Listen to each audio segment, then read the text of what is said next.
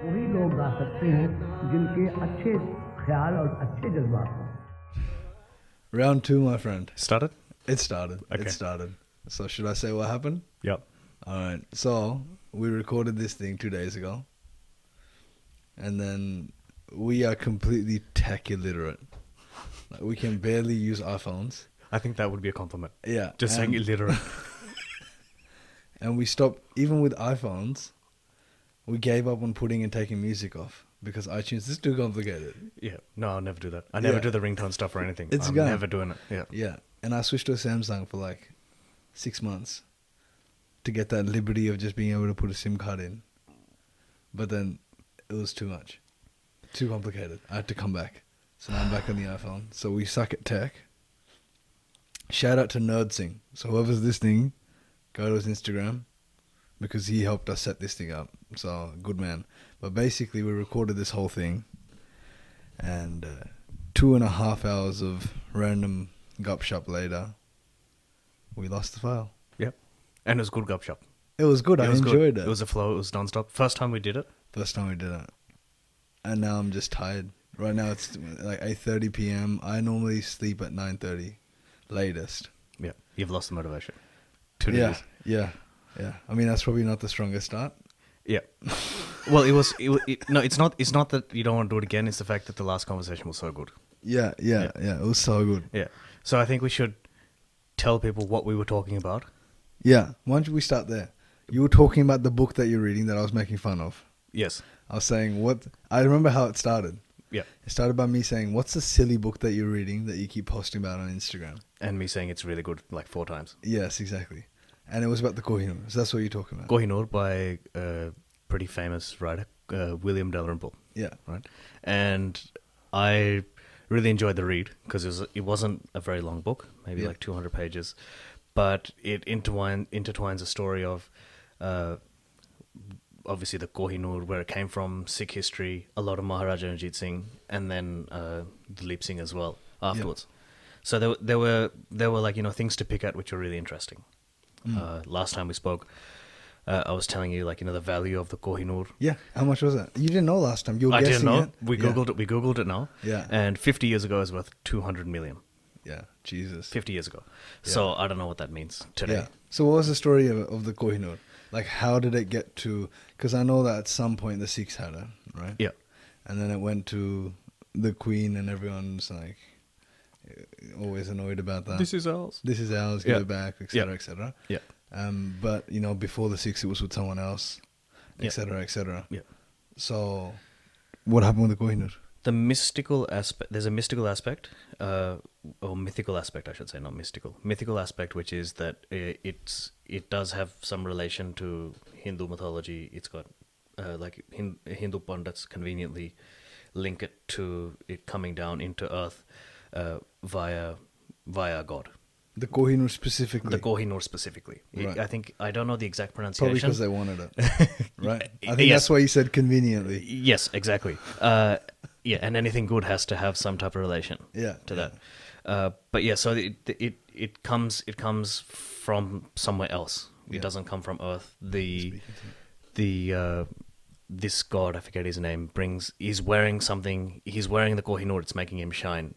Uh, and this person on Earth who's done bhakti or, or whatever says, you know, whatever gives you that shine, give that to me. Right. Uh, so then he takes the Kohinoor off, gives it to uh, this person, and then it enters the world that way. Right. The Hindu version of it. I think I think the the the like the the historical version. There's not much account of it uh, up until the Mughals. Uh, Even then, like the book says, that it's like a very, it's like a they're unsure because they're referring to this thing that's a diamond that's not called the di- the, the not called the Kohinoor yet, but so they're not exactly sure whether they're referring to that specific one. Uh, the Kohinoor is really uh, famous a, a lot of the time because of the story that Maharaja Ranjit Singh brings into the Kohinoor. Uh, the the give and take, how we got it, uh, how we lost it, how it ended up on the you know on the queen on the queen's uh, what's it called The pug. the bug The queen's the, bug. the, the topi. Yeah. someone's gonna give you a death threat for that Or whatever, bro. yeah. So, so that's when it got really famous. Yeah. But uh, there were th- like three other jewels as well that were, or three other diamonds, which were equal, uh, if not just very similar to the size of the to the Kohinoor. Kohinoor. Okay. And where'd they go? Uh, so there's there's something I think it's called the Mughal diamond, uh, which is which is was in the some Russians uh, Catherine's scepter or uh, Some rich Russian. like- some Russian uh, Right. some Russian nobility. Yeah. Uh, the Darya e Nur uh, is in Iran.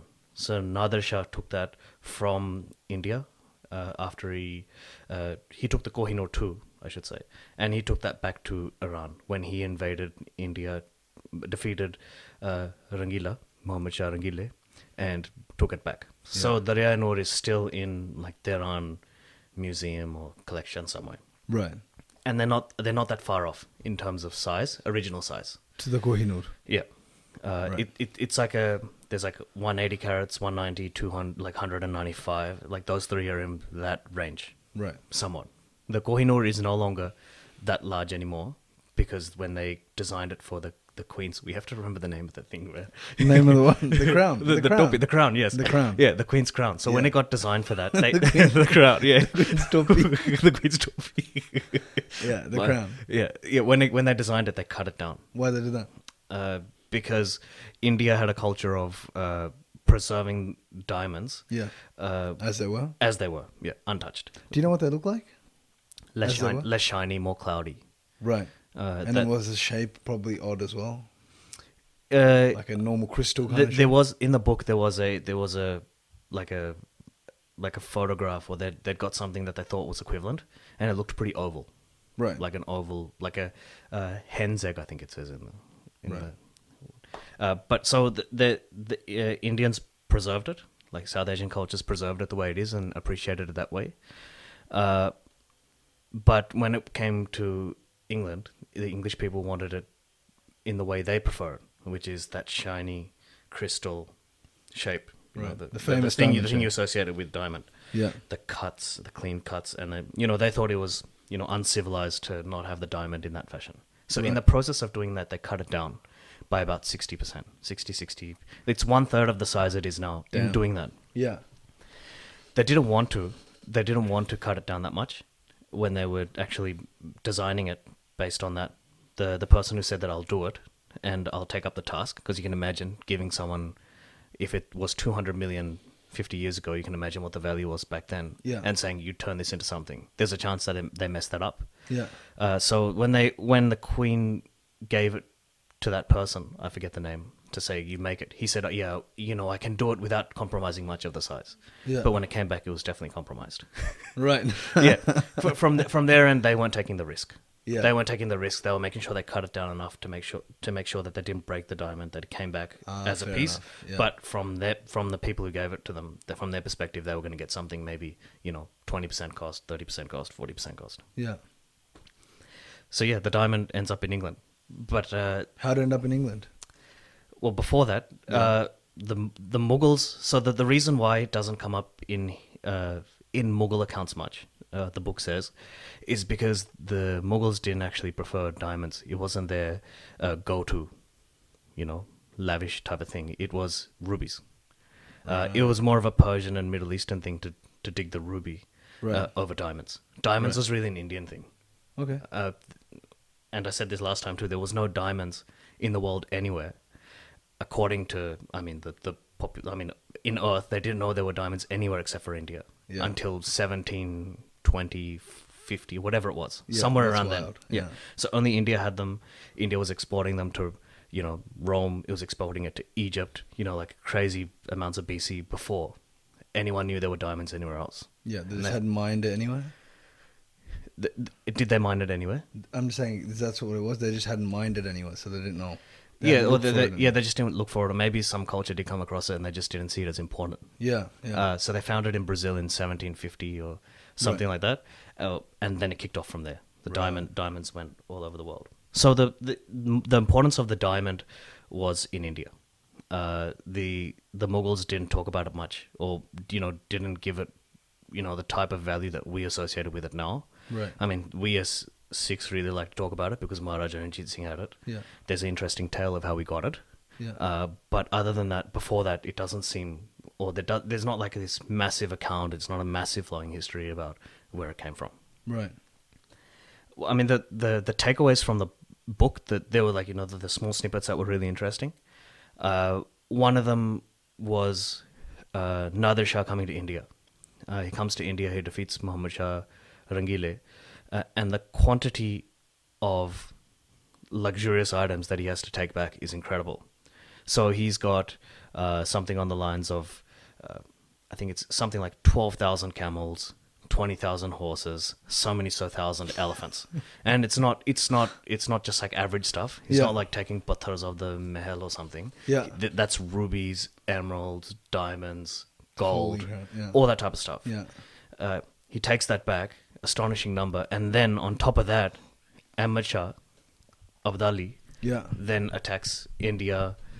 Is it? I think it's nine or eleven times or some some crazy Wow. number. So there was that much wealth still left to be taken. yeah, just after Nader Shah, literally what we consider takes eight generations of Mughal wealth. Yeah. Mm. He still comes to India to to to loot, Yeah. pretty much. So that was interesting. um, a- another thing that was interesting in the book as well is is uh, after uh, uh, Abdali, the they lose the Abdali's family loses power for a little bit, so the Kohinoors are lost in the process. Right. Uh, one of the the last king hides it somewhere uh, to make sure it's not found. In the process, it, it's lost, uh, and until they come back to power, they don't search for it again.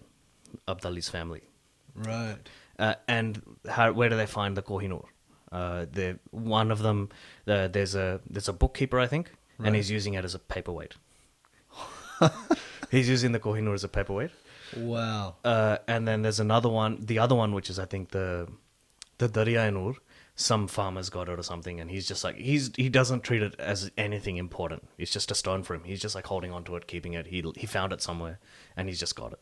So that that tells you that there was no real value of or appreciation of diamonds.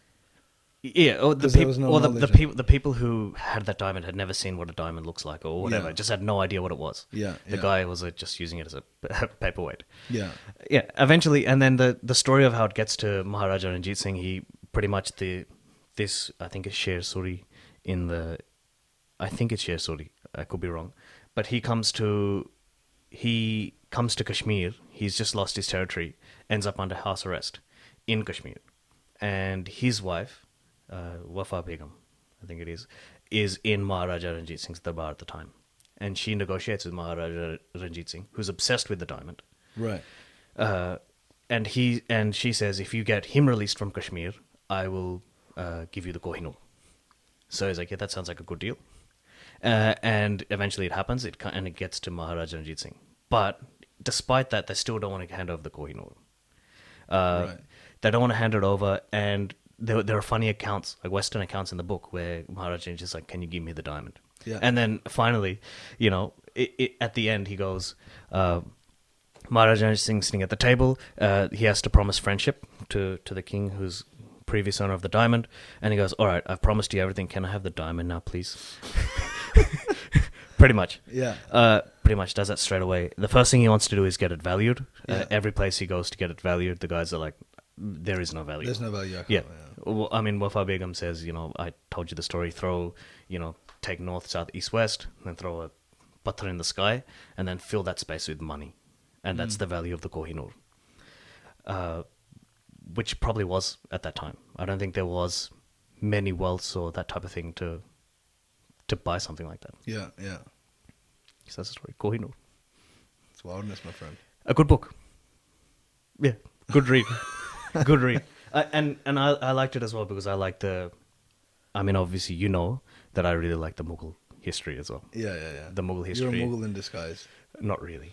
I I'm I'm you know I the I I work in restaurants, so I have to, uh, and and a lot of my menus are seasonal Yeah. and I, I do a lot of research on where the food came from, what its you know what its origins are, what would it have tasted like tasted like back then, yeah. and yeah, it's like a it is it what we call Mughlai food today. Like you go, a lot of us go to an Indian restaurant eat like paneer tikka masala, and it's called Mughlai, and p- people think that's Mughlai, Yeah. but it's not.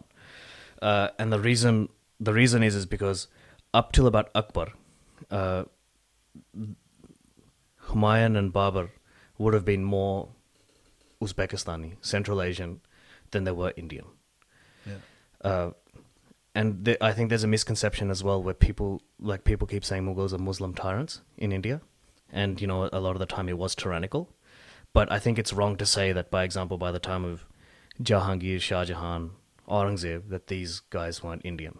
You know, they they no longer. I mean, it's like saying you know, Bram's kid, Bram's kid's kid. You know, that's Yeah. your son. Yeah. Uh, for people who don't know, are are we okay to say that name on camera? Yeah, yeah, that's whatever. yeah. they're gonna But- be- he'll be Australian or whatever. yeah, yeah, yeah. His kids' kids are g- Australian. They're Yeah. way more Australian than they are Than going to they're- be. yeah, they Indian, yeah. rooted to Indian history, uh, their Yeah. Indian lineage.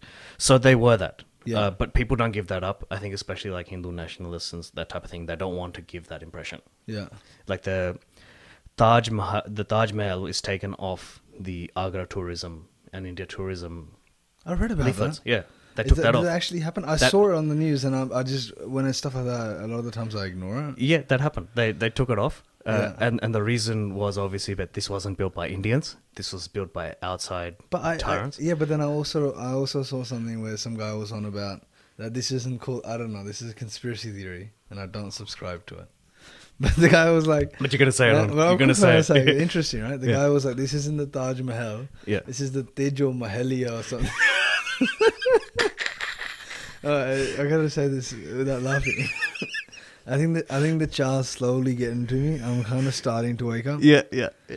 Uh, the, the Tejo Mahalia or something. and he said it's a Hindu temple, and he was going on and on about that. So on one end, they're saying that this is a Hindu temple. that's been a conspiracy for ages. yeah, it has been. They, they think that the dome on the top has Yeah. like you know Hindu idols in it. Like that's why they don't let people go inside. Oh, that's right. why it's locked down The- because inside there's you know if you went inside you would see evidence of murtis, and if you went into the dome there's this much gold in there and there's this many gold murti and that type of thing in there. Yeah.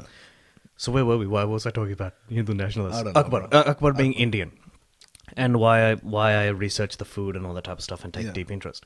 So, uh, uh, an Uzbekistan Uzbekistani or Central Asian diet uh, uh, is based on the things that they have geographically available to them, which is uh, dry fruits, saffron, uh, and lots of yogurt based things. So a lot of their cooking, you'd imagine, imagine uh, korma. So I think a lot of people have had, a lot of people listening would have had something like a korma before, uh, which today, if you get an Indian restaurant, it's like this cream-based pistachio uh, curry. So it's like that. It's like a a lot of malai kofta sauce uses it. So Right. people have had malai kofta. But the original, the Mughals would have been eating something on the lines of yogurt, making a paste of some ingredients, putting it in, and then topping it with dry fruits. Right. So it was, it was a sweeter affair. Mm. A lot of the time, a lot of their food was sweeter. When when they came into India, uh, they changed the diet changed. So they then started incorporating Indian spices with those concepts, and Yeah. then created Indian food. Yeah. Uh, so Akbar, uh, so by example, Akbar has the greatest stories when it comes to food? for food. Yeah, I mean Shah Jahan, they they all do actually. Yeah. Uh, but the Akbarnama, which I read for my Yeah. Akbarnama menu, which I did last year, Yeah. uh, had incredible. So they, I bought the Ayn Akbari and the Akbarnama. It's like a you can get it as like an eight-page book. They're beautiful looking books as well. They're Yeah. like uh, like bright uh, lavender color books, Right. and there's a seven-piece collection. And what's the wildest stories? Remember you telling me some wild stories about Akbar's wealth and how he spent it on food. Yeah, so What was the thing you were telling me? How much they they they spend a, a day on food? so India, uh, the Mughal Empire had something like thirty percent of the world's GDP at that time. Yeah. So massive. Uh, they had thirty percent of the world's GDP, and on top of that, they spent thirty percent of that GDP on their own Mughals. These are Mughals and Mughal nobility spent thirty percent of that thirty percent GDP Yeah. on their own upkeep. Upkeep. Yeah. So they were they were really spending Yeah. like just trillions of dollars in today's value Yeah. on maintaining themselves Yeah. to the best they could, which is pretty bad. I mean, in retrospect, uh, and probably the what carried on afterwards. So they th- they had that much money, and Yeah. the the figure I came to for co- food court budget. So this is what his court was eating. Uh, was about 150,000 Australian dollars per day. Which, Akbar. Akbar. So yeah, yeah. So and and this is and Aurangzeb is I mean Aurangzeb's way down the line, and Yeah. he was the one who had the largest empire out of all of them. Aurangzeb extended the empire to its maximum before it started collapsing. Yeah. So they weren't even at their peak yet. Yeah. And that's what they were doing. $150,000. But Yeah. how do you spend $150,000? So 150. Uh, I'll tell you. Uh, I'll tell you. I've done the research. Okay. Uh, so you first you have many, many, many chefs yeah. called consomme, uh, and you import consomme from wherever you can. Obviously, Persia was a great source uh, of chefs and inspiration for Mughals. They they wanted to copy everything or have at least what the Persians had. That was the benchmark society for them. Right. An ancient society with I don't know how many more rubies can you have than the Mughal Empire? Yeah. Pretty much. So that's why they spoke Farsi and things in the Hmm. in the court. bec- That's what they're interested in. Uh, so the you have lots of kansame, and you have kansame who have their own independent style of cooking, all the way back to the ingredient. So t- today, if you say you know we look at you know we were watching the Rogan podcast Yeah. where the guy was like you know I talk to the farmers and all this type of stuff. You know Yeah. I do all that. The chef- they had- he had the sh- a- Italian chef on. and that's cool now, but they're doing it way back then. Yeah. So the the what happens is the kansama is like the the chicken, by example, that I'm I'm going to serve to Akbar or the court, Yeah. has to be the best quality chicken Yeah. that's ever been. Yeah. Pretty much. Yeah. And I mean, how do you? Th- there are simple things to like you know give a make a chicken good. Yeah. Uh, but then there's extremes. So an example of the extreme is massaging the chicken Yeah. So Right. they used to massage the chicken. not just massage. it's better than a massage we've ever had. So Yeah. it's like sandalwood, sandalwood, rose scent, Yeah. uh, mustard oil, all this type of stuff. And the purpose is is massage the chicken, make it live the best life possible, Yeah. and produce the best quality meat Wow. that you can have. Yeah. So that I mean, you can imagine that you know in a darbar that's spending one hundred and fifty thousand. Yeah. how many chickens they must be eating? Right, it must be a And crazy then- number. Yeah. And then this is the upkeep of the chickens. This is just the upkeep of the chickens. Yeah. Uh, there, there, there's plenty of stories. So there, I told you the one about the ruby last time. So the Oh, the anar. e- the yeah the ruby. So every one of the chefs' plot to impress Akbar was to get every single pomegranate berry, uh, and paint it half white. So th- when he would pick up his food, keeping in mind, like I said, it was all about dry fruits. Yeah. Uh, so e- e- they would have liked that. Every time he picked up his food and put it towards his mouth, he would see the white, half painted white ruby, uh, half pomegranate berry, sorry, and think, I'm about to eat a ruby. I'm consuming rubies. Yeah. Yeah. And, Yeah. and but I mean, that's a pomegranate, but Yeah. it also was not uncommon for them to have drinks which had uh, like actual. Like, you Precious know, stones and precious stuff. stones and stuff Yeah. in them. It says Mahara, Ma, uh, the accounts uh, have Maharaja Ranjit Singh drinking what they called fire water, Right. which was like opium, uh, like shredded silvers, Right. and you know, just just I mean, I, I don't. They, they thought it was really healthy. Yeah. They Just thought- drinking death. Yeah, yeah. I mean, So if how- you if you have unlimited supply of rubies and gold and stuff, and you don't know how to use it, like you can't, Yeah. you're gonna have to cover your cover your body so much. Yeah. you may as well start in, digesting. it. Digesting it. so how did the going back to the Kohinoor? Yeah. Uh, how did this six lose them? So you said Maranjit Singh got it from that guy, Sher Suri. Y- Yeah. Right? Yeah. Uh, and so then he, now he's got it, and he really wanted it. So now he's finally got it. yeah. Then how does he lose it? Uh, Maharaja Ranjit Singh uh, is on his deathbed, Mm. uh, and the Hindu priest uh, from the Jag- I get this name wrong all the time. You know it better than me. Jaga- Jagannath? Jagannath. Yeah, Jagannath. Say, just temple. say Jagannath. Jagannath. There we yeah, go. yeah, the the Hindu priest from the Jagannath temple. Like every time a king's died and he's had possession of the Kohinoor, he's given it away. That's what their their story was. Yeah, so I mean, it just happened to be that that theory conveniently applied to the, priest from that particular temple. yeah, Yeah. Okay. so that that was their that was uh, their philosophy, and the the Sikh treasurer, I think his name is Beliram, uh, is like is loyal to Maharaja Ranjit Singh and the and the Sikh family who's going to come after him, and says that it belongs to the Sikh treasury. Right.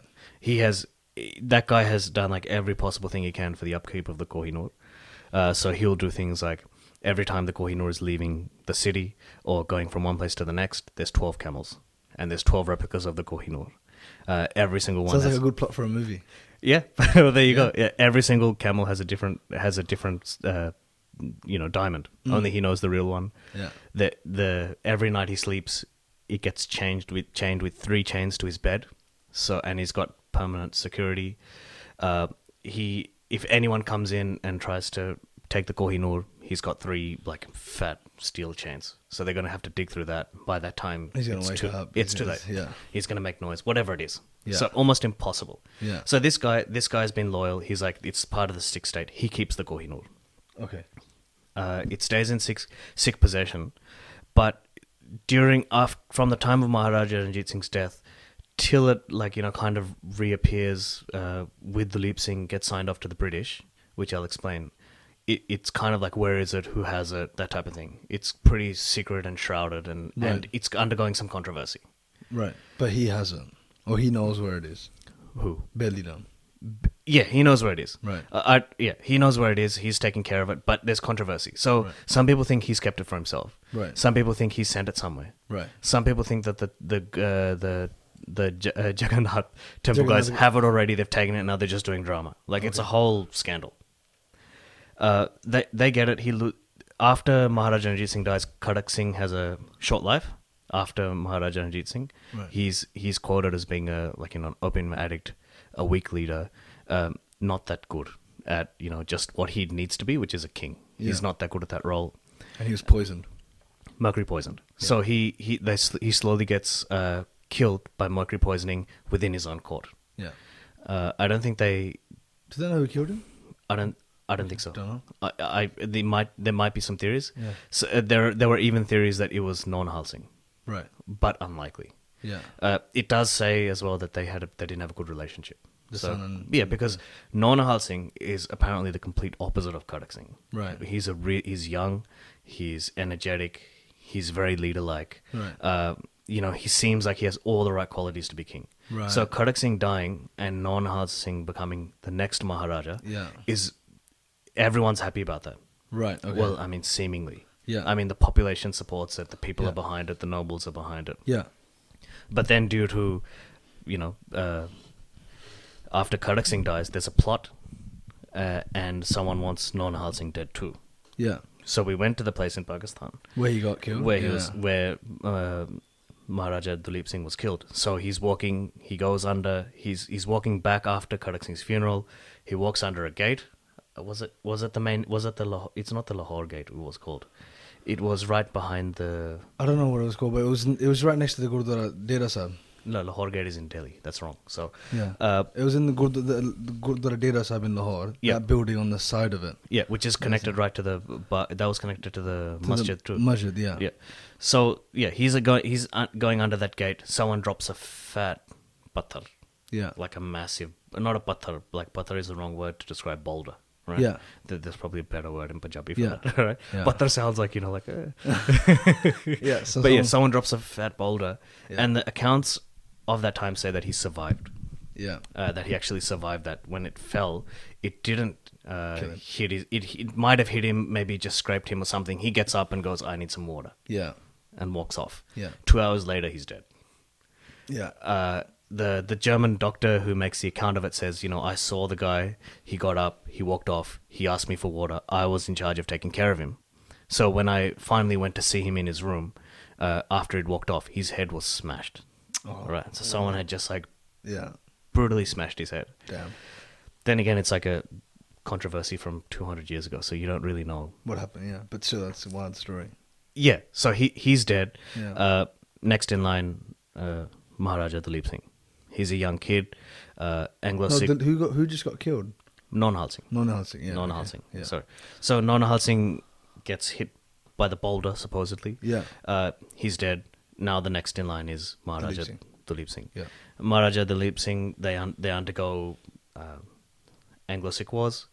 Uh, the first one, especially the Sikhs, have, have fought really well. They've won by all accounts. Yeah. You know, like no, the English are like seriously just considering picking up, leaving, and retreating. That really would have changed the course of like history, by the way, like Yeah. Sikh history, if that had happened. But then, due to traders within the Sikh empire, they give the information to the British that you know you can still uh, fix patch up the situation. This is where uh, the cannons are. This is where you need to attack. These are the points. They go and do that, and they win the Anglo-Sikh War. So I mean, it's it it feels good to know that you know the in a legitimate way Yeah. that despite Maharaja Ranjit Singh not being around and him being so far into a couple of his generations, uh, the Sikhs did have the will and the power and everything set up. Yeah. So Maharaja Ranjit Singh did leave that for the Sikhs. Yeah. uh, he did set it up in a way uh, where the empire could be defended. It it wasn't kind of like a Rangila Yeah. uh, situation where this guy was just enjoying himself, forgetting about everything, letting you know, just letting someone walk in, you know, another shell walk in and take everything. Yeah. Maharaja Ranjit Singh had obviously employed like French military commanders, generals. Uh, he, had, he, Yeah. he he recruited what he wanted. Uh, he westernized the army in many accounts and left something very strong for the uh, for the Sikhs Right. to use. Then what happened with the Kohinoor? That's what we're talking about. Yeah. So Maharaja Ranjit Singh uh, dies. Anglo-Sikh wars. Sikhs lose Yeah. that's a short version of the story and and uh, and Maharaja Ranjit Singh uh, Maharaja Dalip Singh sorry is forced to sign a treaty which gives the English all the possessions of the Sikh empire including the Kohinoor Right. So that that's what fills the museums and all that. yeah so if if the English had forcif- forcibly taken the Kohinoor and just Yeah. picked it up and taken it after they won the spoil of war Yeah. so they were very good at this you know the- Yeah. the English was really good at this they were really good at the treaty type of thing that's that's how they kept you know taking over kingdoms and that Yeah. type of thing think about it okay a- another common misconception. I'm going to sidetrack, but you remember where we were. All right. So the a common misconception about it is the that the the Raj was people from England who came into India and then slowly took over. Yeah. Mm. That's not the case. It was the East India Company. The East India Co- Company came in. And there's incredible f- stories about that too. I'm going to miss it for today. Yeah. We'll go, we'll go, we'll come back to that. All Right? There, there were many like this. It was the first company to do this. It was the first company to do that. That I'll do uh, next time. But yeah, so they, they come in. It's a private company, and it and it ends up doing much more than just functioning as a company. It ends up hiring and you know locals Yeah. to protect their stock and trade and business, Mm. and then suddenly ends up being like this private army which can now take over other places. So India was being slowly taken over by a company By a company, yeah. by a company. So it's a private company, which is like an Wasn't a unheard nation of. as such. It wasn't a nation. It was Yeah. just a company who was taking over spaces. Uh, and I kind of get annoyed at the the Indian, you know, attitude towards it because, you know, there was a point where it was a private army. There was very few of them, and throughout the entire Indian his like the en- the entire Raj, there were way more Indians than there were, you know, East India Company people or Raj people in India Yeah. like they they they, they ma- I think they it was like two percent or zero point two percent. It was some crazy figure of people who actually worked for directly for the Raj or for the East India Company that were controlling India. Yeah. So the other like ninety eight percent or ninety nine point two percent, whatever it is, were Indian people who were gulam Yeah. by the British for no reason. Yeah. Uh, Well, they just couldn't see what was going on at that time, right? Uh, exactly. So It's, easy, like, hindsight's, you know? Yeah, yeah. I, it's just annoying to think of. It's 2020. like it's like you know when you tie a hathi to you know they uh, pretend there's something to tie a hathi Yeah, to. yeah, Have yeah. you seen that? Yeah, yeah, And then all the like hathi horses thinks- and stuff. Yeah, they yeah, tie, yeah. a- they tie a horse to a plastic chair, and that horse doesn't move. yeah. That thing, yeah. It's pretty much it's pretty much what happened. So where what did I sidetrack from? The Kohinoor. The, the Kohinoor. So the Kohinoor was given as a treaty to the British, yes. along so- with everything else. So Yeah. that's where his Maranjit Singh's throne sitting in the UK and all that. That's all given as part of that treaty, then. Yes. So the reason what I was saying was clever at that point is, is that the English had just come in and taken it and Yeah. just not signed anything, they would owe that Kohinoor back to India now. Yeah. But because they had a treaty signed which said Maharaja Duleep Singh signs all this over, Yeah, And how young was he when he signed it? I think it was like eight or nine or exactly. something. Yeah. So they just Yeah. played him. Yeah, yeah, it was Yeah, played. It was yeah, played. yeah. Uh, so they, they played him. They, uh, I mean, they didn't play him. They, they lost pretty much. They lost a war, and the English were trying to make it look good. you Yeah, know? yeah, yeah, yeah. Like you know, you went against this treaty, and you know, you crossed this border at this point in time, or you know, you brought all your arms to this border, which goes against our treaty, which means now we have to attack you. It was like finding reasons to Yeah, to yeah, take yeah. over Punjab. Yeah. So, th- so they they sign the treaty, it goes back to England, and the story doesn't end there because Maharaja Dalip Singh is still alive Yeah. uh, they have to do something about him. Uh, and the Kohinoor is uh, the queen is looking at the Kohinoor and she feels guilty. Right. She feels guilty that Interesting twist. yeah, she feels guilty that she's got the Kohinoor. And Maharaja, and the, the Leap Singh is alive, and he still remembers the Kohinoor his entire life. Uh, he still remembers it. He still associates with. He still has all his like royal blood in him. Yeah. So you know i they send Maharaja Dalip Singh to live with foster parents, Christian foster parents. It sounds like that guy's a pretty good guy, the the person who is his parent. And they you know give him a Christian life. They very rarely talk about the Kohinoor and any of that type of stuff Yeah. very rarely talk about it. Uh, but he still has that. He still like sometimes says, "Oh, I wonder where the Kohinoor is," or Yeah. you know, "I wonder, you know, w- what I'd look like wearing it here, like I used to," or you know, Right. he, yeah, he, he's, he's, he has it in him, Yeah. kind of somewhere. Uh, ma- eventually, Maharaja uh, Dalip Singh living with his foster parents is influenced enough to go, you know, I actually want to be where you guys are from, and says, I want to move to England. He says Right, it. right, Because okay. eventually he's living in that atmosphere, you know, that's Yeah. what he looks up to, that's what he's taught, and he moves over there. Yeah. He grows up there, he has a great relationship with the Queen, right? Right. They get along really well. Like they're friends. You Yeah. know, that even the Queen confides in him. Uh, he confides in the Queen. Uh, they have a really good relationship. Yeah. Uh, ex- uh, but the thing is, is she still has guilt in her mind, so she never wears a Kohinoor while he's around. Right. She never wears it. She doesn't get. uh, She doesn't get. She. I think they've got it uh, remade, but she's she doesn't want the lip sync to see it because they're like friends, Yeah. Yeah. Yeah. and she she doesn't want to invoke what he might feel. So eventually, at one point, what she does is she says she wants to wear it. She wants to put it in the crown eventually. So what she does is she gets Maharaja. She gives Maharaja the lip Singh the Kohinoor, and says, "Can you give it to me?" Two minutes. Yeah. Right.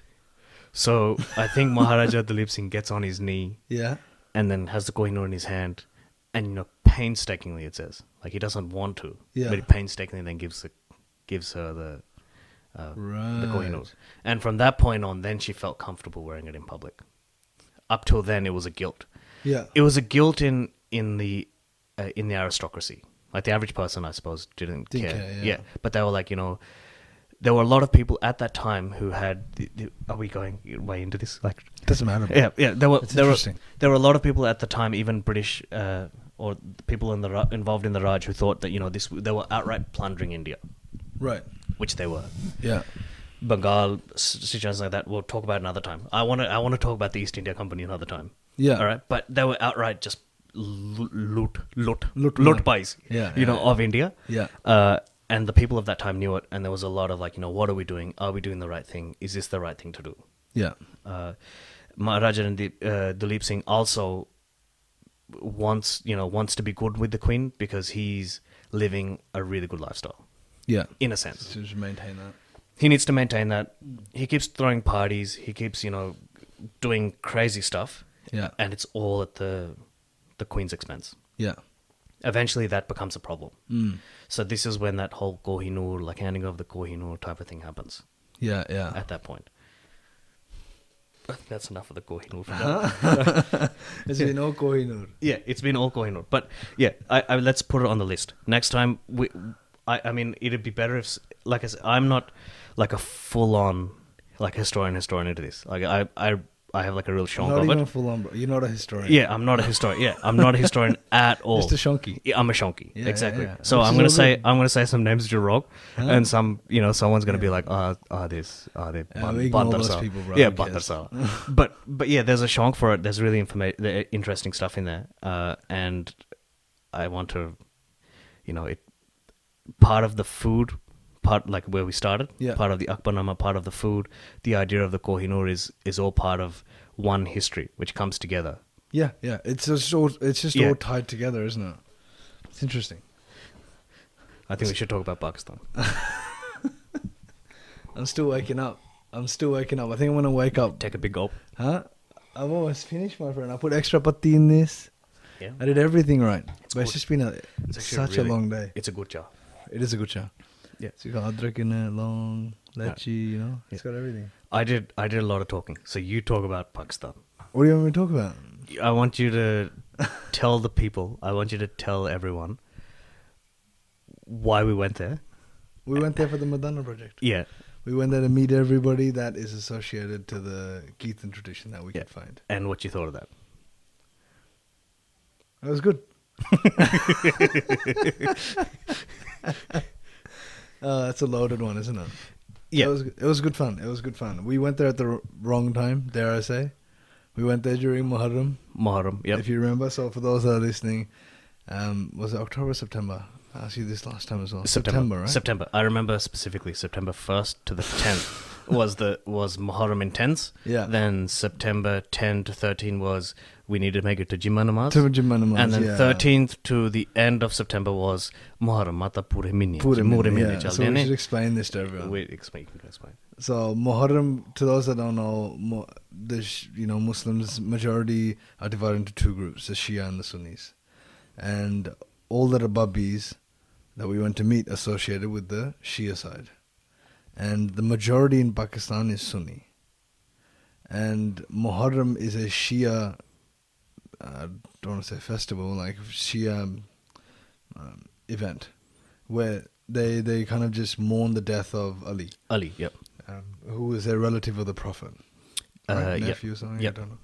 Um, but someone in the in that lineage passed away, and then they mourn. It was his bad. death. It was a bad. It was a bad long story. Yeah, you know, yeah. they- he was in the desert. They were thirsty. Yeah. Uh, the place he went to, they betrayed him. He Hmm. spent a lot of time in the desert, and then eventually was killed. yeah. So they mourn not just his death, but those entire circumstances and what he went through for Yeah. them, and and all that. So they mourn all that, and that happens in the Shia community. Now, when they do that, this is called Muharram, and we got there in September, and it was Muharram. So no one wanted to sing. Yeah, they, they No don't one sing. wanted For, to they don't talk. sing for ten days. They don't sing for ten days, and even in India, the, the for example, the Dagar family, they're all, they're all Shia as well. They actually stopped singing for that time. Yep. You know, um, and then they open their after they after they finish Muharram's over, they they open the singing and Gana Khulna Kehlo Hai Jiddan Bhiya. They start to sing again and they sing a few things, but and for that time, they can only sing a um, a certain type of song which is called soz Yep. Saws, which is quite famous. Yeah. But basically, it's stories of Ali and uh, his struggles and what he went through and all that. And the rule is there's no instruments allowed. No instruments allowed. No yeah. instruments allowed. So there's no percussion going on. There's no, you know, sa, tampura, harmonium, nothing. You're just singing. People should Google that. People should Google Google that. source Saws. and uh, have a look at the emotion. The Remember raw when mo- we saw? Remember when we saw the kids? Yes, I mean that was that. Yeah, that was. Remember that? Yeah, that was intense. Yeah, it was so really then- intense. yeah. So basically, in Muharram, people uh, when they remember this this event that to them is traumatic, they they hurt themselves, I guess, in a way to cope with it or relate to the pain that Ali would have gone through. So it's common for people to be hitting themselves. Remember the the weapons and stuff they were using. So we would walk down the street and there were shops.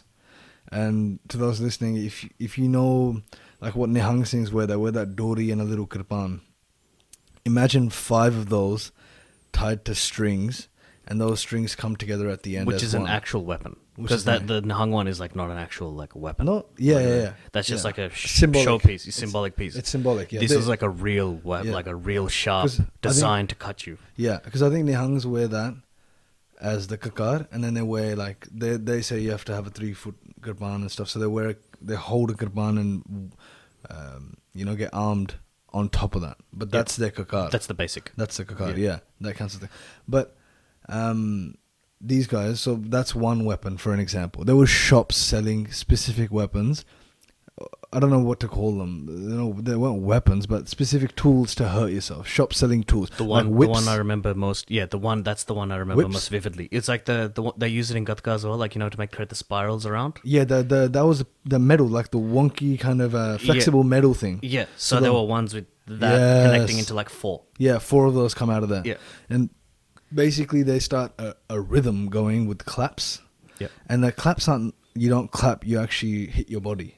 Yeah. To do the You hit to your do chest. the clap. Yeah. You hit your chest to do the clap. And I mean just imagine hundreds of people walking down the street singing these saws in one kind of voice and hitting their bodies as thump, thump, thump, thump. It just creates a different kind of atmosphere.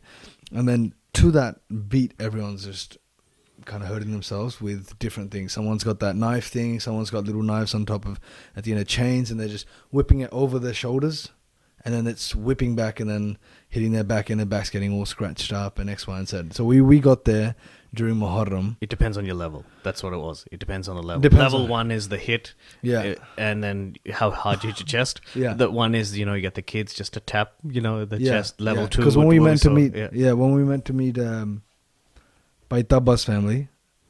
Um, for those that don't know, Paitabaji is the the Rababi that was was instrumental in teaching all the Namtaris. Because Namtaris didn't used to, they, they weren't that uh, into music like you know 200 years ago or something like that. They they in the last few gurus that they've had, they took us, you know, an interest in music and they got musicians on board. So one of the main ones, the two of the main ones that they got on board was by Nasira, who was a percussionist, and by Taba, who was the vocalist.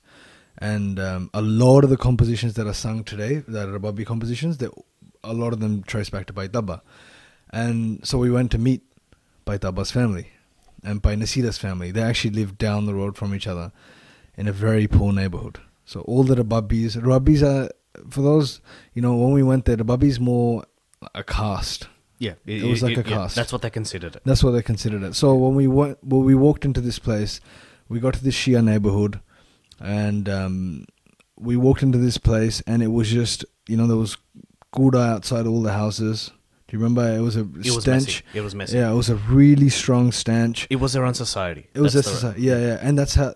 I mean, the, it was kind of it was really run down. It was really run down. There was just like the gouda and stuff. Then there was just um, like chickens and stuff just running around. It just all stank a lot. Do you remember? it? I, Yeah, I, I it- still remember it. Yeah, and the, hu- yeah, it wasn't clean. It definitely wasn't clean. No. I mean, it com- like compared to like the normal standards, like the standard we expect at times, you know, when we traveled to India and what we saw in Pakistan, Pakistan, which it is was not worse that far. than that. At some, it wasn't that different. Yeah, it was significantly worse. It was worse than that. It yeah, was people and- walking around without shoes in that mess. Yeah, and you then, know, uh, yeah. in in Pinda the Galiyan type of thing, and yeah, they're all okay with that. Yeah, without and they shoes. had no jobs. Yeah. No one, no one in that. So that community is not doing well. No. That, the Rabbi community. And we walked in, and a a bunch of kids ran up to us and said, uh, "Mavi Rabbiya, Mavi Rabbiya." Yeah. Like that. Like in Yeah. India, how they would say "Mavi Jatiya, Mavi uh, this this caste or that caste." They were saying it like they, they're the caste. The interesting thing was some of them were in kade.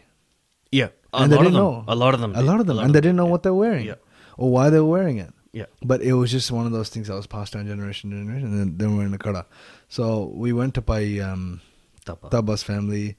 We we met him. So he's done so many compositions that are sung today. He by Bibi Jaspir Kaur, I feel uh, I think yeah, it was Bibi Jaspir Kaur. She passed away recently. She sings heaps of his compositions. She was from Delhi. And by Nasir, why, why was I talking about by Taba? I forgot. We we're talking I don't about know. we're talking about rababis. We're talking about the rababis.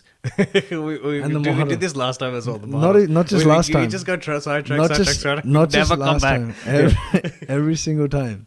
yeah, Every, but I We- mean, we never come who back. ca- I mean, who cares? yeah, Um, we were talking about Muharram, right? Yep. And then, oh yes, when we went to meet Paitaba, uh, not Paitaba, Paitaba's family and Painasira's family. I remember Painasira's family; they were very defensive, because they they really felt like they had been left behind, and one of his sons, pretty sure it was his son, um, he wasn't a musician; he'd become a tailor. yeah, The others were musicians, but they had passed away.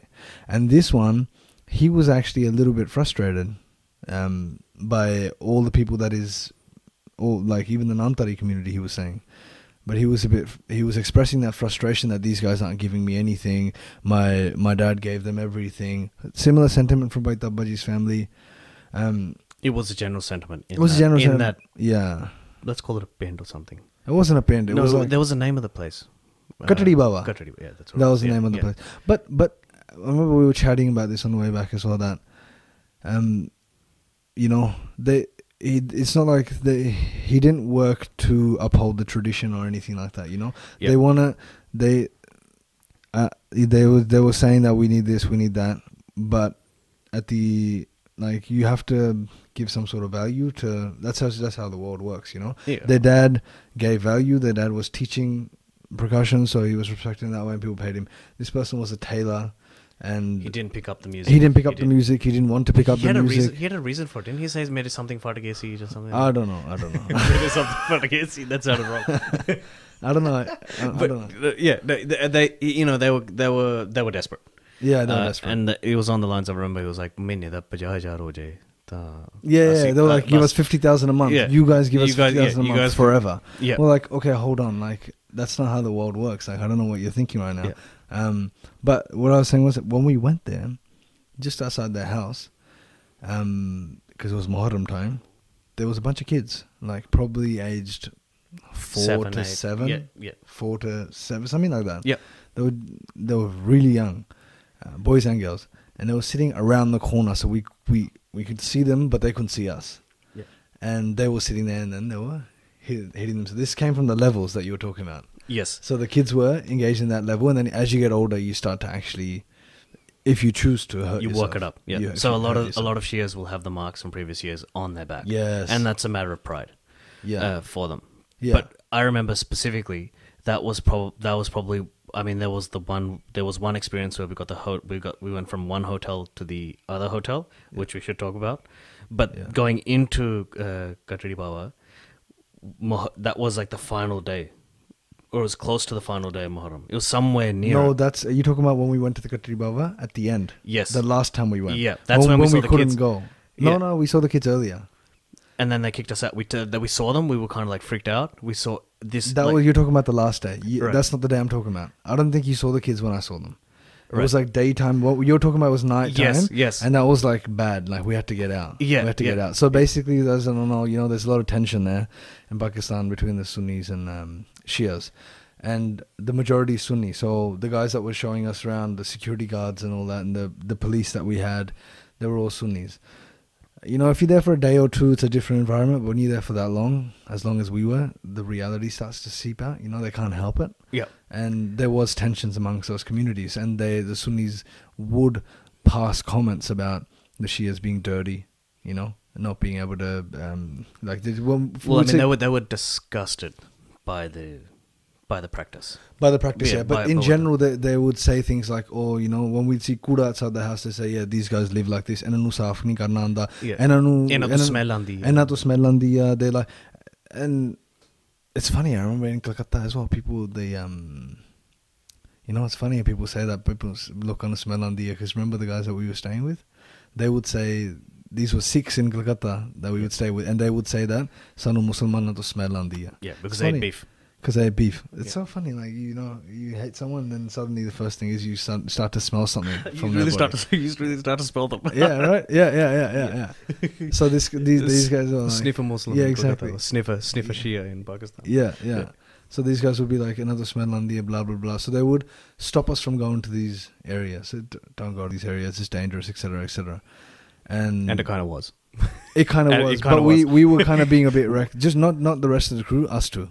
Yeah. we were kind of like, oh, we we'll figure it out. We'll be fine. Well, because we were only there for a very limited time. Th- So this the main f- this main festival was going from the first to the tenth. Yeah. got extended to the thirteenth because of Jima. We'll explain that as well. But we were there from like the first to the sixteenth. So the first like s- thirteen days Yeah. of what we what you know of our trip was now going to be taken up by Muharram, where Rababis didn't sing. Yeah, but no, And- no, no. They they did sing because everyone we met everyone we needed to meet. But that was scared. Um, but the community and they sang everything we needed them to sing, right? So they everyone participated in the interviews, and all that. It was just that the logistics of managing it was much more challenging because everyone wanted to sing, Yeah, but they were just worried about the the community around them that they're going to be like, oh, you're singing during Muharram X, Y, and Z. But at the end of it, it, it all kind of worked out. But I remember the day that we had to go um to their hotel, the Keith guys' hotel. So we were living at a different hotel from some of the other guys, and we left. We we ordered an Uber in the morning. you should we say had that this was the main day. this was the main day. Yeah, Yeah, oh, this was the this main was day the of ending, Muharram. the yeah, 10th. and we ordered an Uber. We had our breakfast at the hotel, and we walk outside, and it's dead. I mean, we were talking about this that it was dead, like like lockdown is now. But India is like Pakistan's like India in terms of people everywhere, but it was just dead. No one. And then this car rocks up. We sit in the car, and of course this guy's a Sunni, and he starts talking smack about uh, the Muharram as soon as Muharram, we, eh, not about as soon as we Muharram, get in the car. about Shias. about Shias. As soon as we get in the car, Because Muharram is a, is a month they celebrate too. yeah, So it's important to them that Ali died. And they're like, yeah, we'll remember that. You know, that's important. We're sad about that. yeah. But we're not going to hurt, ourselves. So remember what he was saying. He was saying the the taxi driver started saying things like, you know, th- you know that this is devil worship because Yeah. because they're doing the wrong thing. Yeah. Allah is making them hurt themselves It's a as a great twist. punishment. It's a, Yeah. I mean, that's a good story. Right? It's a He good said twist. Allah's making them hurt themselves because they're following the wrong path. Yeah. And then so basically this guy drives us. The hotel, uh, Girituna, their hotel Five was minutes. five minute five minute drive. wasn't long. Tops. And so I remember we got in the car, and then it was two left turns for- to the hotel, right? Yep. First left and there, and then so we take that first left. The streets are dead, and then we're driving through the next turn. It's all dead as well, and then suddenly we start seeing people just walk towards us, and we're kind of wedged in the middle, and the people just start increasing, increasing. Everyone's wearing white, and all the white kurte are stained with blood, and And we on- have to stop the car because everyone is coming on the road. on the road. On the Everyone's road. on the road. We're driving towards them. They're walking towards Yeah, us. The yeah. car stops. Then the car's surrounded by everybody. It's just like it. Yeah. yeah, Like this. Yeah. Get Everyone- swarmed. The car got swarmed by Yeah. people. They were wearing kurte and they had these things in their hands Yeah. and uh, the things that they had been hurting themselves with that had blood on them, and then their kurte was soaked red. Yeah. And you know, we thought he'd just keep driving. He'd just keep driving, but this guy is just like swearing at them. Oh, he was he, He was, was so- Punjabi expletives to the max because Lahore is Punjab. A lot uh, of people- Punjab. So he's just gala Punjab. gaddi janda, gali gaddi These janda. guys are walking Yeah. past. We're freaked out. I was like, I was like, Manbir, this, you know, this whole situation of us being here can change in a second. second, In yeah. a second. Like right now, one guy, crazy person, Yeah. goes, you know, Which is what which is what the Sunni um what's it called the the security guards That's and what they stuff advocated they the were whole worried time, about yeah. because we were like you know everyone's super nice we had no the whole time we were in Pakistan we had a good time Yeah. and no one said anything negative to us and we didn't have one negative experience Yeah. but um there were times when it felt like it could have gone south quickly yeah, and uh, and the feeling feeling I got was that if it does go south it'll go south quickly you know Yeah. like it won't be like something that you can see coming it would just go yeah. Like if someone, if one of those uh, Shia people had heard that taxi driver swearing at Swearing them at them, yeah. while they were going past, holding all that stuff, and then Yeah. we got associated with that, or they just wanted to get the driver. yeah yeah yeah That was it. Yeah, that was, it. There, there was a thousand of them, Yeah. maybe more, walking Yeah. out right after they were super emotional about this thing. yeah The final day, the most important day, anything could have happened. Yeah, yeah, yeah. So the car comes to a standstill, and then we were just like in shock, staring out the windows, just going, "What the hell's going on?" Because we had I'd never seen that before. I don't know- I don't know if I've seen that much blood before. Like random pe- thousands of people, they all have blood on their shirts, and they're all just super candid. They're coming out of this procession. So basically, what they had done is they had blocked off 200 meters or something of a road. And on either side, they had put up these chadra, so you can't see inside that section and they had on this side of the chadra they had a huge barbed wire sitting on the road so you couldn't go in you couldn't do anything unless you were taking part of the procession and out of this thing everyone goes in with clean kurte come and out you're with- hearing chanting Yeah. and everything and then they come out with bloodied kurte And it's it's getting soaked. it's getting so Some are soaked, and you can see other That it's people's still kurte bleeding. that it's yeah that the blood is spreading. You can Yes. see where the gush We- is. yeah, you could see it can live, see- like, it was you can s- happening. yeah, and it's not just one person. It's not ten. You know, it's not ten people. It's a thousand people doing this. yeah yeah and then i remember then he took a detour and just got us out of there because it was getting a bit bit insane And we made it to the hotel. You know, I think that and we didn't walk out Uh, yeah. we're like we're staying in the hotel for a bit now Yeah, We went to the roof and tried to for the figure- next two days. We didn't leave the hotel. I think I think we were like, that's it. We got to Kirat's hotel. We went to the uh, the very top so we could look down and see Yeah. what was happening. Yeah. to see if we could get an aerial view of you know what was happening because it was all blocked off from ground. yeah Uh, and we did the drone we did. Yeah, we tried. We tried to get some drone. we footage. try to get we Yeah. try to fly the because it was all blocked off. So to see it, we had to try and get the drone in there. Yeah. uh, but it was a bit too far. But basically, for Muharram, uh, you know, everyone just kept saying, "Ki Muharram the dunya, Muharram the dunya," and then so the first ten days were a challenge because we had to get these guys on on camera, and then they were a bit, n- they weren't being hesitant, but the the Sunni majority was being being quite obstructive in that. And then finally, we started getting them on camera, and it was all good. And then the tenth rolls around, and you have to realize that from the first to the tenth, everyone kept saying Muharram ya, Muharram ya. After the 10th, Muharram ya. after After the the tenth, it will open up. After the tenth, open up. Tenth rolls around, and the the guy turns around and says, "Tera tareek tak the They don't think that Muharram way. hai." And and yeah, the, the reason for that is is Friday's the the big day in the Islamic weekly calendar. Prayer, yeah, yeah. The Fri- Friday It's is a the big big prayer. prayer. So they were like, all right, we just finished Muharram. Uh, not Muharram. I think Muharram is the entire month of September. I think they call the month of September Muharram. Muharram. But they say Muharram specifically for that event too. So they said Jimme de Nima- Jimme de Namaz hai on f- on Friday, Yeah. which happened to be the thirteenth. Uttubadayo. And we're leaving on the sixteenth. I Yeah. think. I think it was the sixteenth, and you were leave. I think you left the next the day after me. I left two days after you. Something a day like and that. a half, two days. So yeah. we didn't we didn't have much time. Nathan was leaving before all of us. Nathan was even before that, and then yeah, so it was wild. Yeah, but we got we got the stuff. Uh, We got everything. We got everything. But I think, th- what about the Rababis? I mean, we met Rababis. Uh, we were we were interested in what they're up to, what their lifestyle was, uh, what their music was like, what memories they had. Yeah. I mean, what do you what do you think of it?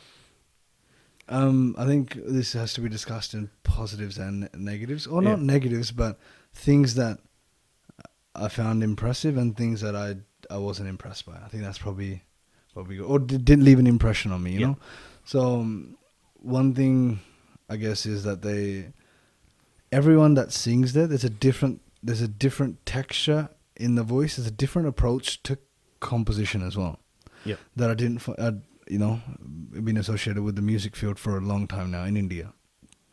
And the way compositions are structured, like fundamentally, is different. The way they compose, and it's a bit hard to describe that, um, but it's easy to experience that, and we experienced that every time we heard a, a Bubby sing. yeah. And there I don't was something know- different about There it. was something, yeah. but but I don't know if that's exclusive to the Bubbies. I don't know if I can go as You think far as it's just- saying It's that. something to do with the Pakistani voice, in And and, or um, and the Lahori culture voice. of music Yeah. there, a culture of music there. I think it's a bit. di- I think not a bit. It's very different, and I think that seeps through to everyone that's from that region, right? Like Bengal has a certain voice, yeah, like um, Bombay has a certain voice, Delhi has a certain voice, Punjab is. A, I think Lahore ha- and Pakistan they have a certain voice. yeah, And so I, I'm a bit hesitant to say Rab- it's the Rababbi stamp on it because a lot of people that know nothing to do with Rababbis also have this unique flavor that exists. Um, but that was really enjoyable. That was really enjoyable. The way they sang, the way that, and then the expressive nature in their singing. The one thing I, I really dislike about the the kind of raggi sings and all that that's that's coming in India now is um, it, it literally feels like you go on control C, control V, control V, like just copy paste paste, and you get three. They Yeah. were exactly the same. They Yeah. make sure their dadis are done exactly the same way. Bugs done exactly the same way. They take the photo the the same way, and that's their thing. Yeah. And then when they sit, they have to make the same face, and uh, God forbid they get impacted by their own music. you should coin it. You Huh? should coin it. Coin what? this process, RS, RSP, What's that? Ragi standardization yeah, process. Yeah, or exactly. something. yeah, yeah, You yeah. should It, put a needs, word. it needs to be some because if you see if you watch them sing, even it's like they're restricted. Is they can't even take joy in their own music because they have to put on this persona on the outside. Uh, uh, they seem mukt from that. You know, they they sing freely. They enjoy their own music, and they see the lyrics come alive when you do that. That it felt like they treated uh, so the way as like an Indian Punjabi or maybe just a North Indian person would look at a kawali and associate the the emotional response that that stuff creates Yeah. when we listen to it. Yeah. I don't feel like we get that from Keaton. Keaton. But those guys, uh, to them, the Gur- the Gurbani compositions and the Qawwali compositions were were poetry. All divine- Were- divine they, were, they were all poetry. divine poetry. Yeah. So they were treating the that the same way. Yeah. And that was coming out in their singing. It was coming out and singing. And the word when when you let the compositions impact you in that way, then I think the comp- the words then can come alive. Until that point, you're just look. If everyone's copying the same tunes, the same four you know, ghazalish tunes that the ragis have sung, like I remember when I was studying with Bhai Harjit Singh Dilli, right? Bhai Sant Singh Ji's nephew. This was like- this is years ago. I, I studied with him for for a bit, and he would say one thing really interesting. He used to say that when we were kids, as soon as the person started at the gurdwara, because all the raggis used to live next to the gurdwara, as soon as the person started, you knew who it was. Is it by Avtar Singh that's come to do the to the duty, or is it by Santa Singh that's come duty? Ki- Kaun kaun hai gaya? You know as soon as they start.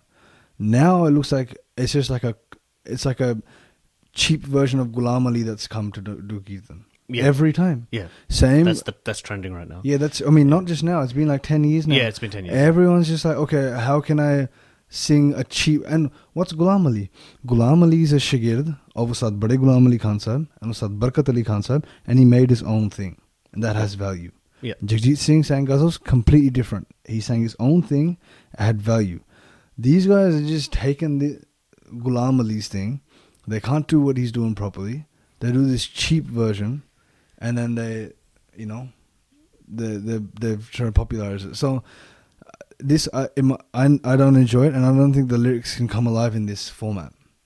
But the way they were singing it, every every Rababi was singing it in a different style, and I felt like the lyrics were coming alive when that would happen.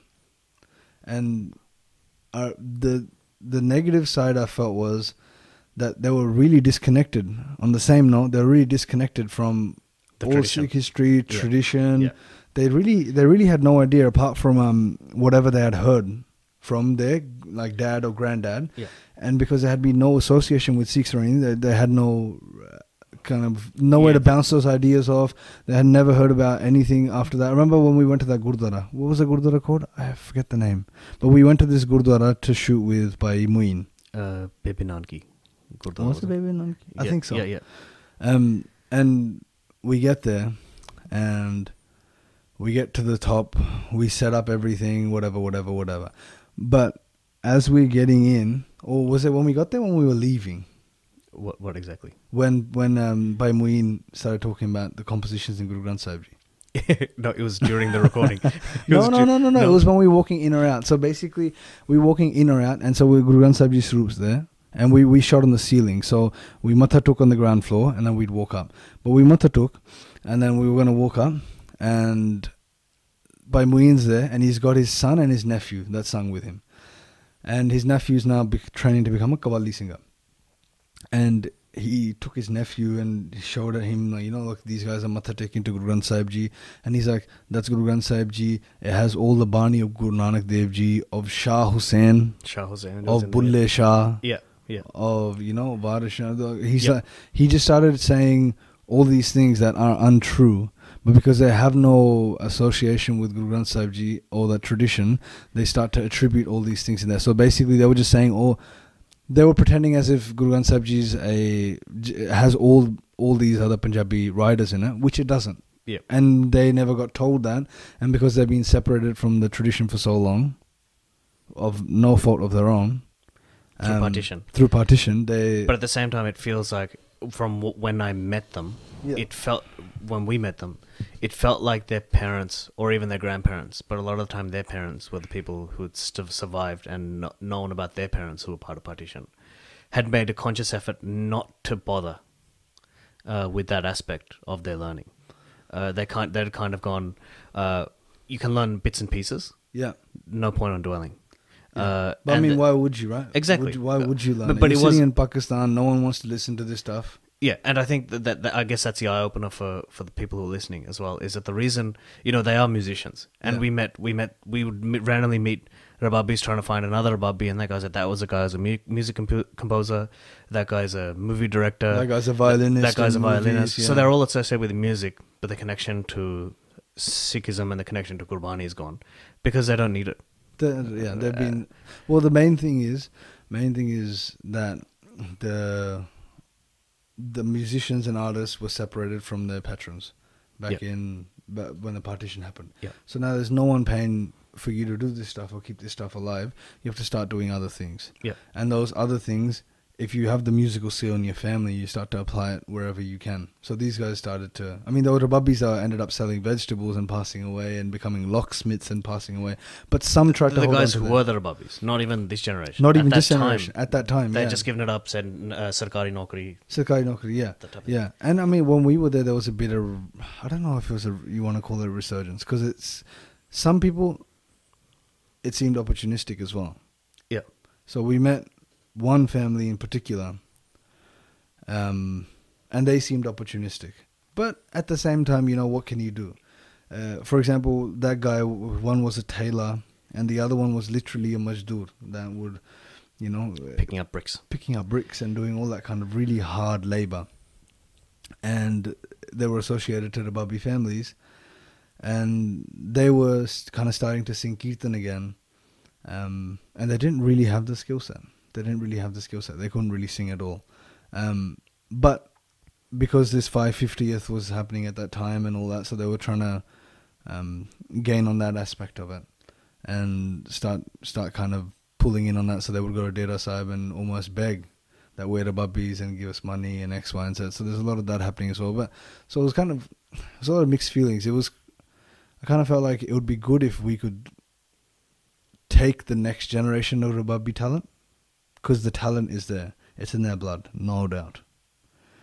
And if we could somehow support them, sponsor them, not just sponsor them, but provide them with good talim. That's what they don't have access to. They have talent, they have heart, they don't have good talim. And Yeah. talim, for those that don't know, is just that edu- just that um, process of learning um, the art form. So they have no access to that. And the more it kind of pu- goes on and on and on, the, whatever they do have is just getting watered down because they have to sing less of the Sikh tradition because it doesn't pay anything, and more of these other traditions that's paying their bills. So as a generation, it's just getting watered down. So if there's a way that we can sponsor that, or we can help give them talim, start teaching them, that's the only way that they could kind of come back. But that was my experience. It was a, it was mixed feeling. I I will say the, the one thing I did come back with is that at the end of the day, there's no point looking elsewhere. It's why you left your job. That's why I left my job. Th- I think that's that's an important comment, uh, that, that statement. You came out of that. We came out of that, and we were talking about how can we bring the, the Rababis back. You know, and at, at the end of the day, you said we're not, we can't expect that they would do it. They might do it, they might not do it. You might give them money, you might give them talim, and they might not, they might do it, they might not do it. But I think you, you know, working your way all the way up to to where you are now after being associated with music and working full time and trying to work it, you came back from that and you're like, I'm not going to expect them to do it. I shouldn't expect them to do it. So I'm going to do it. Basically, I just felt like I needed to put m- money where my mouth is. Like I've been working as an engineer, X, Y, Z, and you know we keep expecting other people to do it, but at the end of the day, like we have to, we have to start doing it. So that's why I kind of came out with that that experience as well. That it was kind of like w- we have to take that step. We have to take that step, and if if we don't do it, it's the same thing as them. Like they're not doing it because it's not affordable to them, right? And engineering definitely is more. It pays you wa- mo- way more than this stuff pays you without the guilt that you face, Yeah. Yeah. right? And this stuff, but you know why are we traveling there? Because that has a, a different kind of value. Has a different kind of value, and uh, the way I think is that we have to see uh, what kind of I, I ask myself this often. What kind of ancestor will you be? I think about that often because, like, yeah, we we like to deify our ancestors. In the 1700s, they were like this. 1800s, but when they were living their life, they were like us. Yeah. They would wake up, they'd go to sleep, they'd make use of their day, or they wouldn't make use of the day. Full stop. That's life. And so I think about that often. That you know, what kind of ancestor will you be when you when you when you are remembered? Did you do something that provided value to your tradition, to your culture, to your heritage, to your lineage? Did that, did you do anything that that was of value like that? Like my granddad, the only thing that I have of value from him is the fact that he taught me a shabad and I have his harmonium. That's the only interaction I remember from him, and I value that. And it sounds like your mum is. That's what your mum remembers. Your mum remembers is one or two of his shabbats. Exactly. Most. Yeah. You know, and it really comes out when you sing them. Yeah, exactly. I remember when I was um, singing the, that famous Bahar Shabad Aaj Hamare Gray Basant. And uh, remember I was singing once and then I was just doing riyaz of that, sitting riyaz, riyaz, riyaz. And then I turned around, my mom was actually s- standing just out of the door and she had tears in her eyes. That was a weird feeling for me. Because I was like, wait, holy crap, what was that? And normally it's get, getting annoyed at your Normally- riyaz. Yeah, normally it's like getting annoyed. Let us you know? sleep. Let us sleep. Yeah, Yeah yeah, yeah, yeah, And so it's about that, you know. It's it, so I just got to a point where it was like, I mean, you know, you know, you've known me for years, Yeah. and like even with engineering, I was doing reals, just doing reals, doing reals, doing reals, doing reals, on top of my engineering job, and then I was getting to a point where I was like, there's so much, so much to do, and people don't realize this. There are so many compositions, so much to learn that it's not a joke. People think it's a joke. People are like, Acha Gandhiya Badiya. No, no, no, no, no.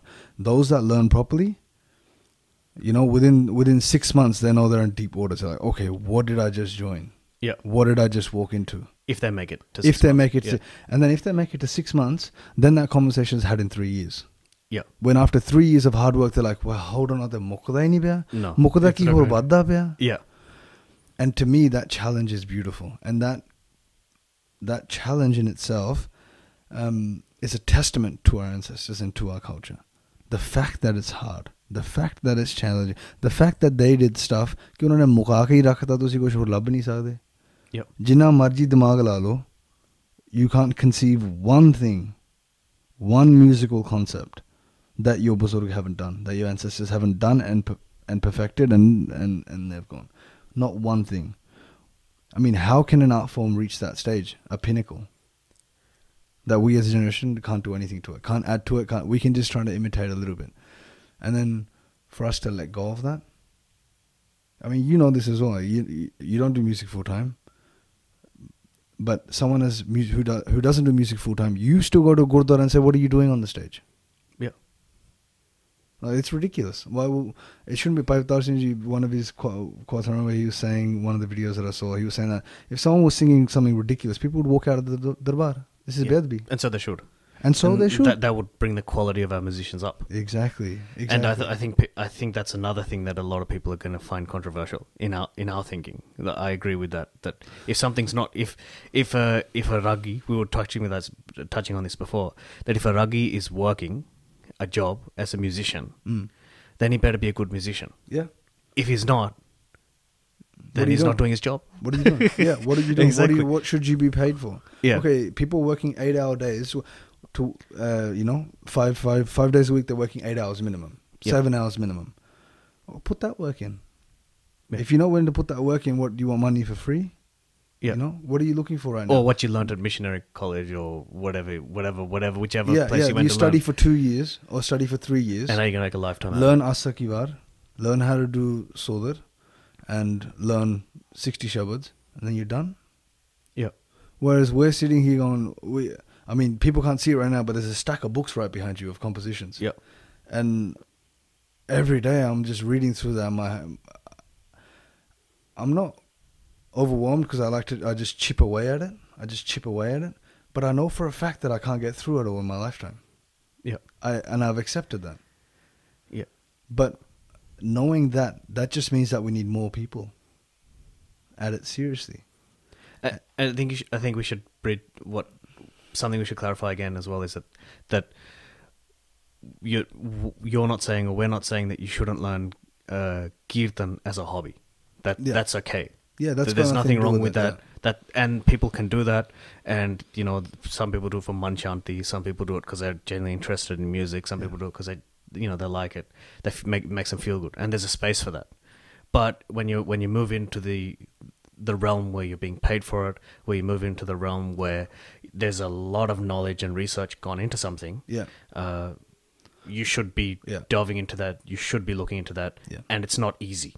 No, when we're looking at preservation, that's the difference here. Yeah. So, I mean, s- the thing is, with, when it comes to music, people forget everything, all this stuff. Yeah. But everything else, it, it applies. Yeah, I mean, uh, people go to do yoga class. Imagine you have a yoga instructor who just did it, just did what they did, and you know, learned something, and then Yeah. came and said, "Oh, I'll teach you now." I'll teach you now. Yeah, Yeah. yeah. It doesn't work like that. But uh, just in the Gurukar, every other tradition also does. I'm not just talking about music. Every tradition deserves that respect. And what we do is we tend to throw the intangible stuff out the door because we can't see it. yeah, And I'll give you an example. You know, there's that. Um, there's some things of the gurus that are still around. Guru Sahib's kirpan, Guru Sahib's shoes. Um, there's that family that has some sort of a kettle or something. I forgot that. yeah, yeah, yeah, Um, yeah. The Gan- one where the Ganga milk Jal or doesn't spill, the, something? the milk doesn't spill out. Is that the one you're talking? I don't know. There's some. but There's artifacts of the gurus with you, different people. You put water in it, and it doesn't. Are you talking about that one? The, you put water. they in came it, here as well. It's like a non-sick family. Yeah, yeah, yeah, you put water in it, and it doesn't sp- come I out and have spill. no and then idea. you put milk in it, and it, the holes are still there, but it doesn't spill. Something, something like that. I don't know. The, the gurus, yeah, the gurus artifacts still exist, right? Now you can you can still um, pay respect to them, take part in that tradition, and enjoy them, and etc. etc. etc. But you would like them to be in the hands of someone who knows how to take care of that artifact. Okay. Now, if it's Guru Sahib's kirpan or Guru Sahib's shoes, right, and I take them and I chuck them in my shoe closet, and they're crushed under all my shoes. Is that not Bedby? Yeah, Everyone would say yes. yeah, Just apply that to the intangible stuff. You're taking this intangible heritage that, in my opinion, is much more valuable than the tangible stuff. Because at the e-, w- Shabad is the guru, and the g- Shabad came in sonic form, not in written form. You know, it wasn't like in the Christian tradition with tablets and stuff like that. Uh, this is it came in the form of s- Gurbani, Sang Gurbani. So the Guru came in the sonic form, not in the written form. We forget that. yeah. And so the intangible is what's most important. The id- you know this ideology and what was taught, that's what's most important, not what was tangible. And so we take that and we're ready to discard it at, at will. At well, will. Well, think about the the, the painting, the paintings at uh, was it Dera Sahib in Pakistan? Oh Jesus, yeah, god damn. Same issue there, right? Well, that's terrible. Yeah. So, b- yeah. So ah, I, that's just it hurts to think about it, man. So basically, those that are listening, we went to Dera Sahib in Lahore, and that's the Gurdwara where Guru Arjan Dev Ji was shaheed, right? Yeah, Actually, there's two stories. There's the other story where he was made shaheed in Somewhere else. that um, there's like a there's like a a place where they do a lot of metal work, and there's a story that he was made shaheed there as well. So the people telling us conflicting stories there. Regardless, this Gurdwara is the the Dera official Sahib- place. Yeah, it's official place. It's a massive gurdwara there. Yeah, so, yeah. yeah. And there, they're basically destroying any last pieces of history, architectural history left. They were in a real rush to renovate for 550. 550 years, and all the Punjabis that were going to come into Pakistan in November, and we were there in September, Mm. uh, and they were in a real rush to renovate. So part of that renovation process, much the same as it was done in India, was to plaster over all the old frescoes Yeah. and repaint new ones. Yeah. I don't know. i- There was a lot of activity I saw on Instagram, the like two or three weeks ago, where they were showing like what the old painting was and what the new one was. I don't know if it was specifically for Derasa, but it happened somewhere just when they recently. repainted it, yeah, They- right? And they just did a really bad job. it was terrible. Yeah. It was terrible. Yeah. the the job that's redone is so bad. Yeah. compared to what it was. But but even if you don't redo it, but people people people need to realize if they weren't in data stuff, they weren't even redoing it. What they No. were doing was so. Imagine you have, you know, tens of square meters of wall that's in like intricately painted with wall murals that depict Sikh history. And these guys were just taking a tub of paint and just chucking it on top. It Like was. It yellow wasn't paint. even good paint either. It It was, like was- the shiny fake paint. Yeah, Like, yeah, and it was weird. like thick layers of Yeah. paint that was peeling off. yeah, And they would just literally paint straight over it. And the reason they were doing that because they had gotten these huge construction contracts yeah, from people that had donated and the funding that they had got for 550th need to show what they're doing with it. They need to do something with it. Yeah. So they were, for example, they had um, they just constructed De- Dera Sahib, one of the gurdwara there. It's just a build. It's just a very small building, like five meters by five meters squared, and it's two story, and that building is only five meters by five meters. But what they did was they're like, we need to do something here. So they just basically built around it. And at the ceiling level, they just built, um, I don't even know how to describe it. Do you remember? You know what I'm talking about, Yep. right? So it's five meters by five meters, but say around it, like 50 meters by 50 meters, they just gave it a roof. And it was outdoors. And they had pillars. Remember that? Yep, I remember. And when they did that, when they did that, they literally built past halfway past the um, the door on the second floor. Remember that? Yeah, yeah. You couldn't even walk in the door. Yeah. And we were like, Yeah, you "Whoa." had to go up from another way. You had to go around. from You had another to go way, around, and then yeah. you had to sneak in because they had literally like pretend if if we were to walk out this door or you walk out any door, you open the door, and there's concrete halfway through the door, up to the door, and Yeah. then you have the rest, the top half of the door to sneak through. That's what these guys did. And then when we finally made it in there, we looked at the ceiling, and it was the last place that was preserved, yeah. and it had all the intricate markings there, and we just got taken back like, wow, this is preserved. Yeah. And then we realized why it was preserved is because it was a storeroom for the painters. So it was just going to get painted last. It was a story. Yes, that's right. And so Yeah. remember, everything, all the gun, the everything was there. Yeah. And that's why they hadn't touched it because painters were just putting all their equipment there. Yeah. And then while they were trashing everywhere else, you know, in the name of the 550th, um, they were storing all their equipment there. So point being that we just have never had respect for these these art forms. But but then again, it's you know our community has gone through a lot, so it's it's easy for us to say. But the fact that I I left engineering um, is also a liberty that I have, right? That people going that went through the partition didn't have. That Arabis went cro- some Arabis crossed to the other side and they were they were they were killed. They didn't have the liberty to choose. So Yeah. if we have that liberty, then we should see what's important.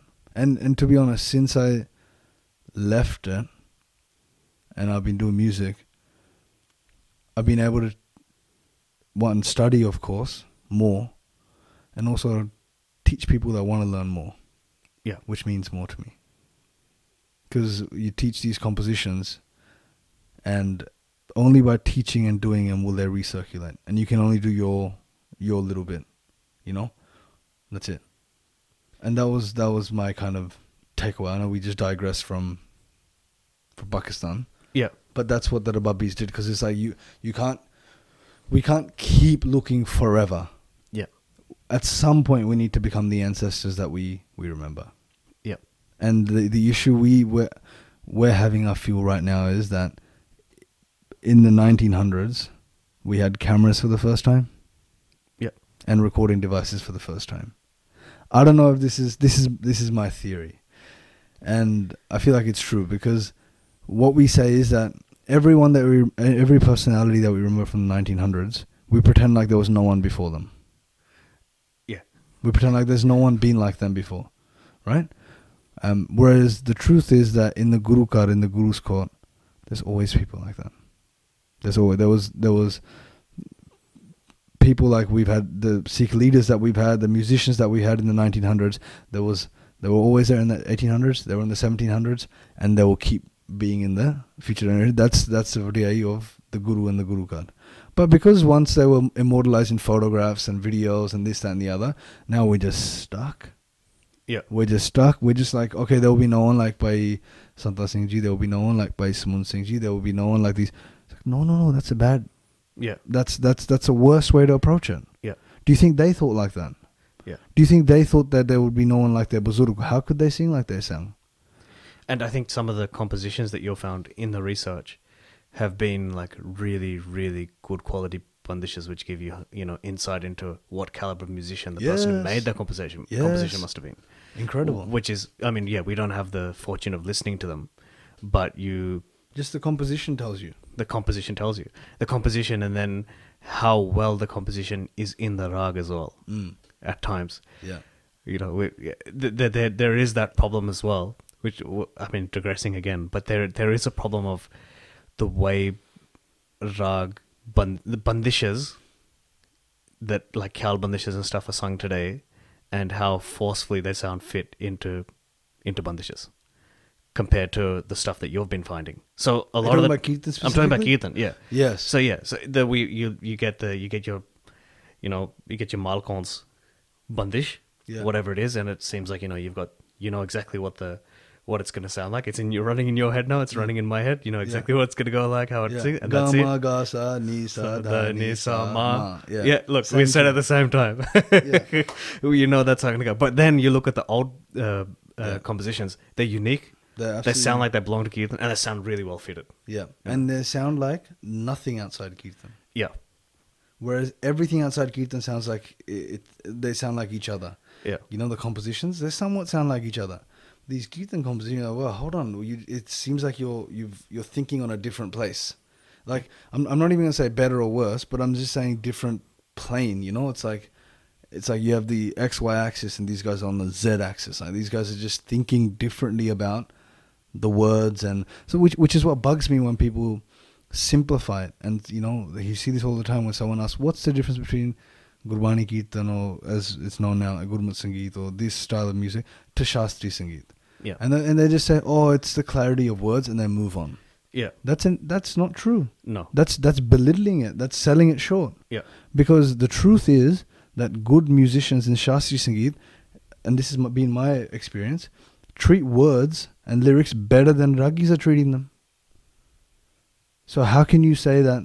The, yeah, there's there's exceptions always, but there's so many people that are treating the words and they look for sahitya. You know, they'll sing something and they'll say, "No, this sas none of the lyrics." Talking about the fights between the s- daughter-in-law and the mum, and we need to stop singing them because we need to pay attention to sahitya, which is literature. And more and more and more, they're focusing on pronunciation and uh, making sure your diction's perfect, X, Y, and Z, and that's decreasing in Keaton. So it's just it just sounds good, so people say it. Yeah. Because it sounds good, you know. What's the point of difference? Oh, we focus on the Gurbani Kirtan. So the question then becomes, if I sing a Shastri Sangeet composition and just pronounce absolutely beautifully and clearly, does that make it a the same as a Gur- Gurmat Sangeet or Gurbani Sangeet composition? Doesn't make any sense. doesn't make any sense. Doesn't make any sense. What you have to look at is the bantar or the, the way the compositions are made, the rags that are utilized, the way the words are um, presented through the composition. The aim of the composition always is um, Enhancing the words. enhancing the words, but I'm just trying to translate it. But ਜਿਹੜੇ lyrics ਜਿਹੜੇ ਹੈਗੇ ਆ ਉਹ- ਉਹਨਾਂ ਨੂੰ ਇਦਾਂ ਖੜੇ ਕਰ ਦੇਣਾ ਸਾਹਮਣੇ that's the point what with the words that you're singing should be standing in front of you that's your there's no i I Sikhi- I gurbani or sikhi to the max behind you when you're singing Yeah, right you are the that medium so if you're singing these the shabad the shabad's arth should be standing in front of the sangat that that's that was the goal back in the day yeah. I mean, rather than treating them like the same thing and saying that that's the simple difference, Yeah. uh, you have to realize that they're transferable skills. they're Yes. transferable skills from uh, from Khyal, Durpad into Kirtan. But if you want to be a, if you want to be a Kirtani and you want to do that, or if that's what you're aiming at perfecting, it's going to need its own practice. So, and- and the thing is, it's transferable because uh, a Kaliya will sing Kal, Drupadi will sing Drupad, etc., etc. But in the Gurbani Singhi tradition, it's like an umbrella term. Yeah, It has all of this in it. yeah, It has the Kal compositions. It has the Drupad compositions. It has those folk compositions. It has e- all these styles in it. as Trane, if you want to, As if you Tran- want to look at it, yeah, Exactly. Yeah. It has Trane. It has. eh, so, um, like a Drupad singer wouldn't sing Trane, but a Gurbani sing, singer will. And they would sing Drupad and they will sing a, a Trane. yeah, So, how does that work? all in one. All in one. So, Yeah. how does that work?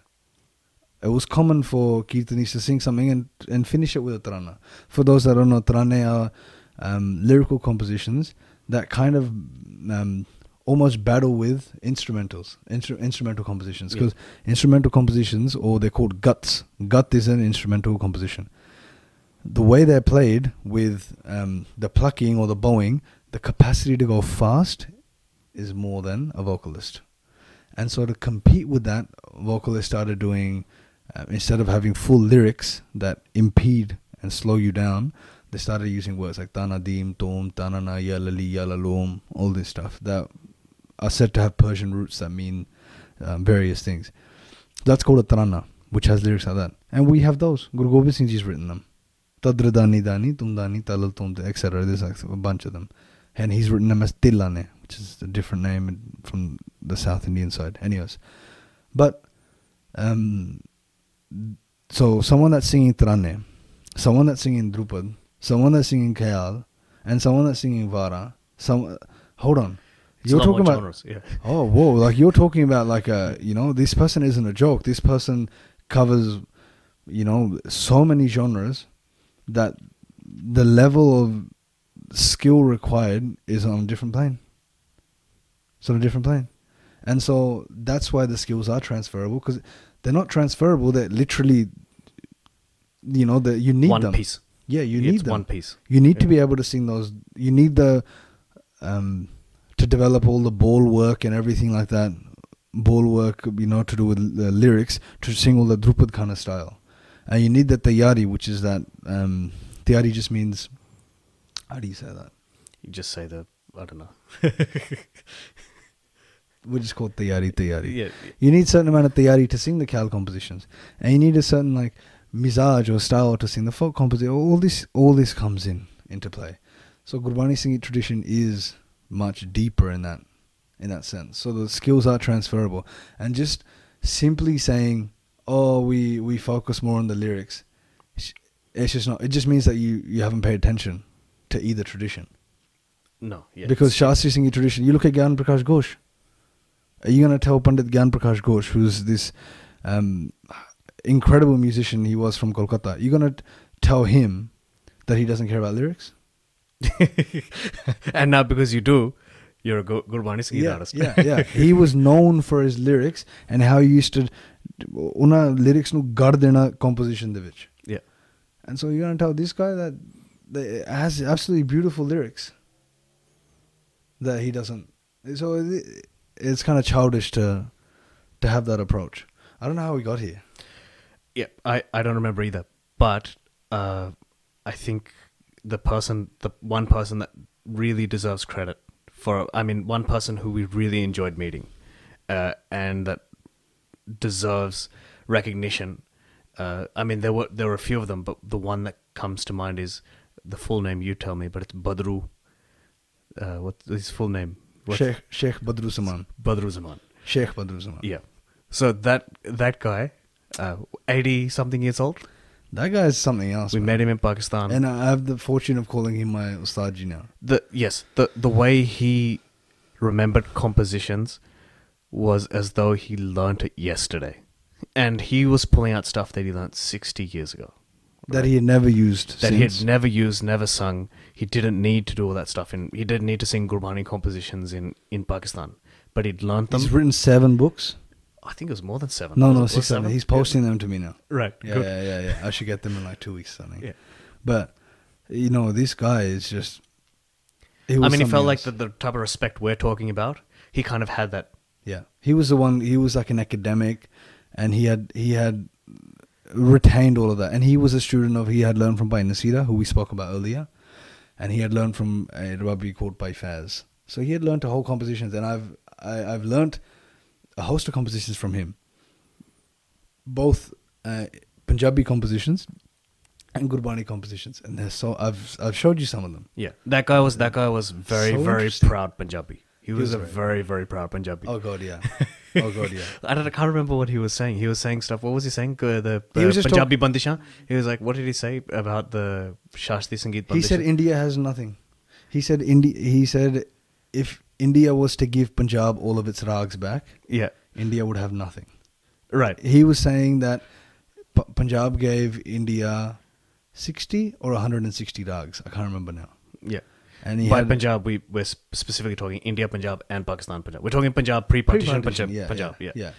So he was saying that the Punjab tradition, musical tradition from Punjab, gave the wider Indian tradition that many rags. yeah, and now he was his frustration came from a fair place which we've experienced as well that in the broader sp- scheme of things india doesn't respect punjab for music yeah, not just doesn't respect it it's about the jokes yeah. um, and good reason we think that when we listen to guys singing out of punjab uh, this is be talim this has no talim people just uh, it, it's sad but it's the truth And so India, Punjab's now got this reputation in India, which it didn't have. It was the exact opposite of that before. Yeah. Of, I don't want to say laughing stock, but c- certainly a tradition, uh, a, a a area where people don't respect it. You know, right now the most respected places are Pune and Kolkata. Yeah. These two are most respected for their music. Before it used to be Punjab. Punjab was in that. Yeah. Now it's definitely not. And so he was from that from that era that he remembered the Punjab when Punjab. So he was recalling his teacher, um, Ustad Shote Ghulam Ali Khan, singing at Darbar Sahib that area, Yeah. and you know singing Dru- Drut Gujari for four hours or six hours. You know these wild stories that only can come out of Punjab. yeah. You know you're not gonna hear a Kol- guy from Kolkata, Yeah. a Bengali fella singing, singing like that. You're not gonna hear a guy from Pune sing like that. Um, these kind of s- stories of like valor in singing and musicianship that came out of that kind of hot bloodedness that Punjabis are known for, and that kind of level of competition, fierce competition that that exists in Punjabi blood. Um, that's now turned into Museara, I guess. you know, it's all about that. Like it's that same kind of uh, fire that's there, but now it's just like turned into these guys just pretending like they they have something, and then they're just j- walking around in these cars with these guns and X Y Z. But it's the same people, like you know, it's the same people from that same place. I mean, and we should we should mention as well that the the idea of Punjabi music being good before isn't a romanticized concept. No, it's a no, real. no, it's no. not. It's not something we say to make ourselves sound good. No, no. Uh, to be like, oh yeah, we were good once upon a time. It's a real thing. Yeah, it's a Uh, fact. Yeah. I mean, Rababis were top class musicians. Yeah. Uh, the the rest of you know what is Respected and feared. respected and feared. Yeah. The, yeah. The, what South Asia sees as you know the music scene today. Like th- at that time, that was the place to be. Yeah. Uh, and we, I mean, even the. I mean, I kind of for a long time was like, you know, how good, you know, how good, good was it that good? How was good- it like, you know, like we like to say that, you know, like, you know, Balnate Samajik Gatka was this Yeah. and this was that, you know, like, you know, and we, Yeah. we, we do that. Uh, but the the best example is I think we have Ghulam Ali, current Ghulam Ali, the ghazal singer, who, I mean, obviously knows his fair share of music, having visited Darbar Sahib many times, and he's he's a person who's still alive now, who testifies to the fact that when I was a young and a kid, the music at Darbar Sahib was good. Yeah. I'm, I'm calling it music because from his perspective, it's Yeah. kirtan, it's music. He's saying it's good, and now he's like, my ears hurt. the, the, I think I think he had the conversation. I think he had it with Subjit Singh Ladi. I think that's where it came down to Yeah. me from Yeah, knowing him. Ladi told you. Yeah, yeah, and he was just like he. We went, and it was like Aki. Yeah. Aki and the thing ho is, gaya." we he, wouldn't. He didn't say Aki. He said Aki ho gaya. Yeah. And just imagine if we walked in there and the guy doing part was doing it in this horrendous voice and you couldn't hear any of the words that he was saying. You'd say, get this guy out. Get someone more trained in. yeah, yeah. Or train this guy. Or train, this, guy and as bring him back. simple as that. Yeah, yeah. As simple as that. Now, I remember I, I- like, you go there and a lot of the times that even the harmonium, it's gold plated, but it's out of tune. Yeah, that that's sad. You, you can hear it as soon as the. I mean, if anyone wants to pay attention now, uh, we might be ruining the Basab Geetham for a lot of people No, right no, now. no. But you can hear it as soon as they start swinging the tabla. Yeah, this. they but hit the this is- sapa. yeah, yeah. And the thing is, people need to realize that this this has nothing to do with kirtan as a spiritual practice. This has everything to do with the traditions of the Guru are being upheld. And so, if you if you're just part of the sangat, that's a different story. But if you're actively engaged in the upkeep of tradition, then all of these things matter much more. And so you have to kind of see it from that lens. And it's sad that you, we have money to put gold plates on the harmonium, but you can't pay like a thousand rupees to get that thing tuned. yeah, It's absurd. or pay the guy who is singing using it to sing a decent wage and say if You have to learn. Yeah, you have to learn. You have to learn. Yeah. Anyways, I think we're, we've been on for a long time. Let's just do this. We had a few questions. Yeah, Um, shall we just rip through them? just do it. All right. So the first one was um, we got this on Instagram. First one was Reaz. So what what in your Reaz uh, helps you in life, or kind of uh, what have you learnt from Reaz that has helped you in life? at different points at different points in my life it, it's meant different things Right. at the moment riaz means uh, mindfulness Right. so if you sit down and you do meditation and you sit down for 10 minutes and you say for 10 minutes i'm not going to think anything that's impossible Yeah. you know it's like actually i mean th- i'm sure people may- maybe someone who's been training for years and years can do it but for me i haven't been doing it for long it's like y- you can tell yourself as many times as you want but you can tell yourself while you have your eyes closed that i'm not going to think about anything and that becomes a thought which leads to 50 thoughts Yeah. right so for me you apply if you can apply that concept you can use you can use it ours the same way so you can be like i've this is my practice and i'm going to give it 100% of my attention for this amount of time Yeah. i'm taking this palta i'm taking this vilambat i'm taking this bandish and i'm going to do nothing but this this is my practice Y- if you if you can achieve some mastery of that you can then achieve the mindfulness in everything else as well yeah. Yeah. you you can apply that to whatever type your work you can apply it to you know your family life you can apply it to reading a book that this gets my sole attention But discipline. yeah and when you when you realize that you have no control of that uh, that you have no control of where your attention goes and then you start trying to hone in on it Raz is a tool i think to help expand on that Yeah. Yeah. Well, you're, you're kind of looking at like med- meditation pretty much in that It- sense. it's just yeah it's i I mean it's like one answer to that question i, Yeah. I feel like i have 30 ready What's another one? oh, I, I let you go first Well, I mean, we spoke about this before, but the Yeah. main thing yeah um, is ego for me. Like, I think Reaz is, and, and not just music, engaged in any serious tradition and a serious pursuit for anything. Uh, the best thing it does for you is obliterates your ego. You can't fake be humble, um, all that kind of stuff just goes out the door because you inside you, you know that there's all this that needs to be done and all this that needs to be worked on. And I mean, any music student knows this that once they learn for a little bit, the first thing they go is, oh, you know, this is just never ending.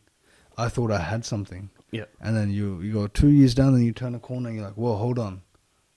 The mountain's like three times the size that I thought. You get to that peak three years later and you go, well, hold on. Yeah. This was nothing. It's three times bigger than that. Yeah. And you get to a point where you just end up embracing that that struggle. You just kind of that becomes your life. But that process just gets really like it just it doesn't get rid of you, but it's all your ego, but it's always just keeping it in check. It's always keeping it in check, and I think that then filters through your your entire life because you know that every facet of your life that you could be egotistical in, that every separate thing is a tradition on its own. Which, if you start to scratch the surface, will turn out to be as deep as the tradition that you're engaged in right now. And then the other thing that comes out of that is just piggybacking off this is that once you're engaged in learning one tradition, you respect the depths of all other traditions. If you don't learn anything properly, if you're not sincerely engaged in anything, everything is the same to you.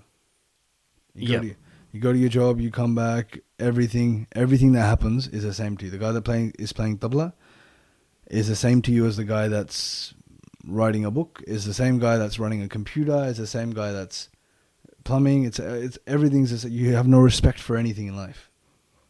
Or you just have this kind of reverence, but you have no idea. You have no idea what it is. Yeah. But once you start going deeper and deeper and deeper into one subject, you realize that you to get anywhere you have to really hone in on a very small frequency. It's a very small wavelength of one thing because everything's too big. It's too vast. Yeah. And then you go deeper on that one little wavelength and you're like, Wow, this is never ending in itself. yep. And then you step back and look at the entire spectrum and you go, well, hold on. That means that every single little thing that I'm looking at, just in singing, ghazal singing is like that, khyal's like that, drupa's like that, tumri dadra's like that. It's like, well, what's going on over here? You know, folks. are- Okay, then you step out of that. You go, okay, you go into sitar, you go into sarangi, you go into tabla, you go into anything. You go, well, hold on. And then you step out from that even further and you start, going, okay, what about poetry? What type of poetry? You go into the wavelengths and you realize that these everything is that deep. And so again, this is that thing about about ego. It, was, it doesn't leave any room for that because you realize how small you are, and your pursuit is so small, but to you it's so big. Yeah. And Well, on the same edge, Yeah. uh, and probably contrasting what you just said. What about the sense of achievement that you get from doing it else, if you do it systematically?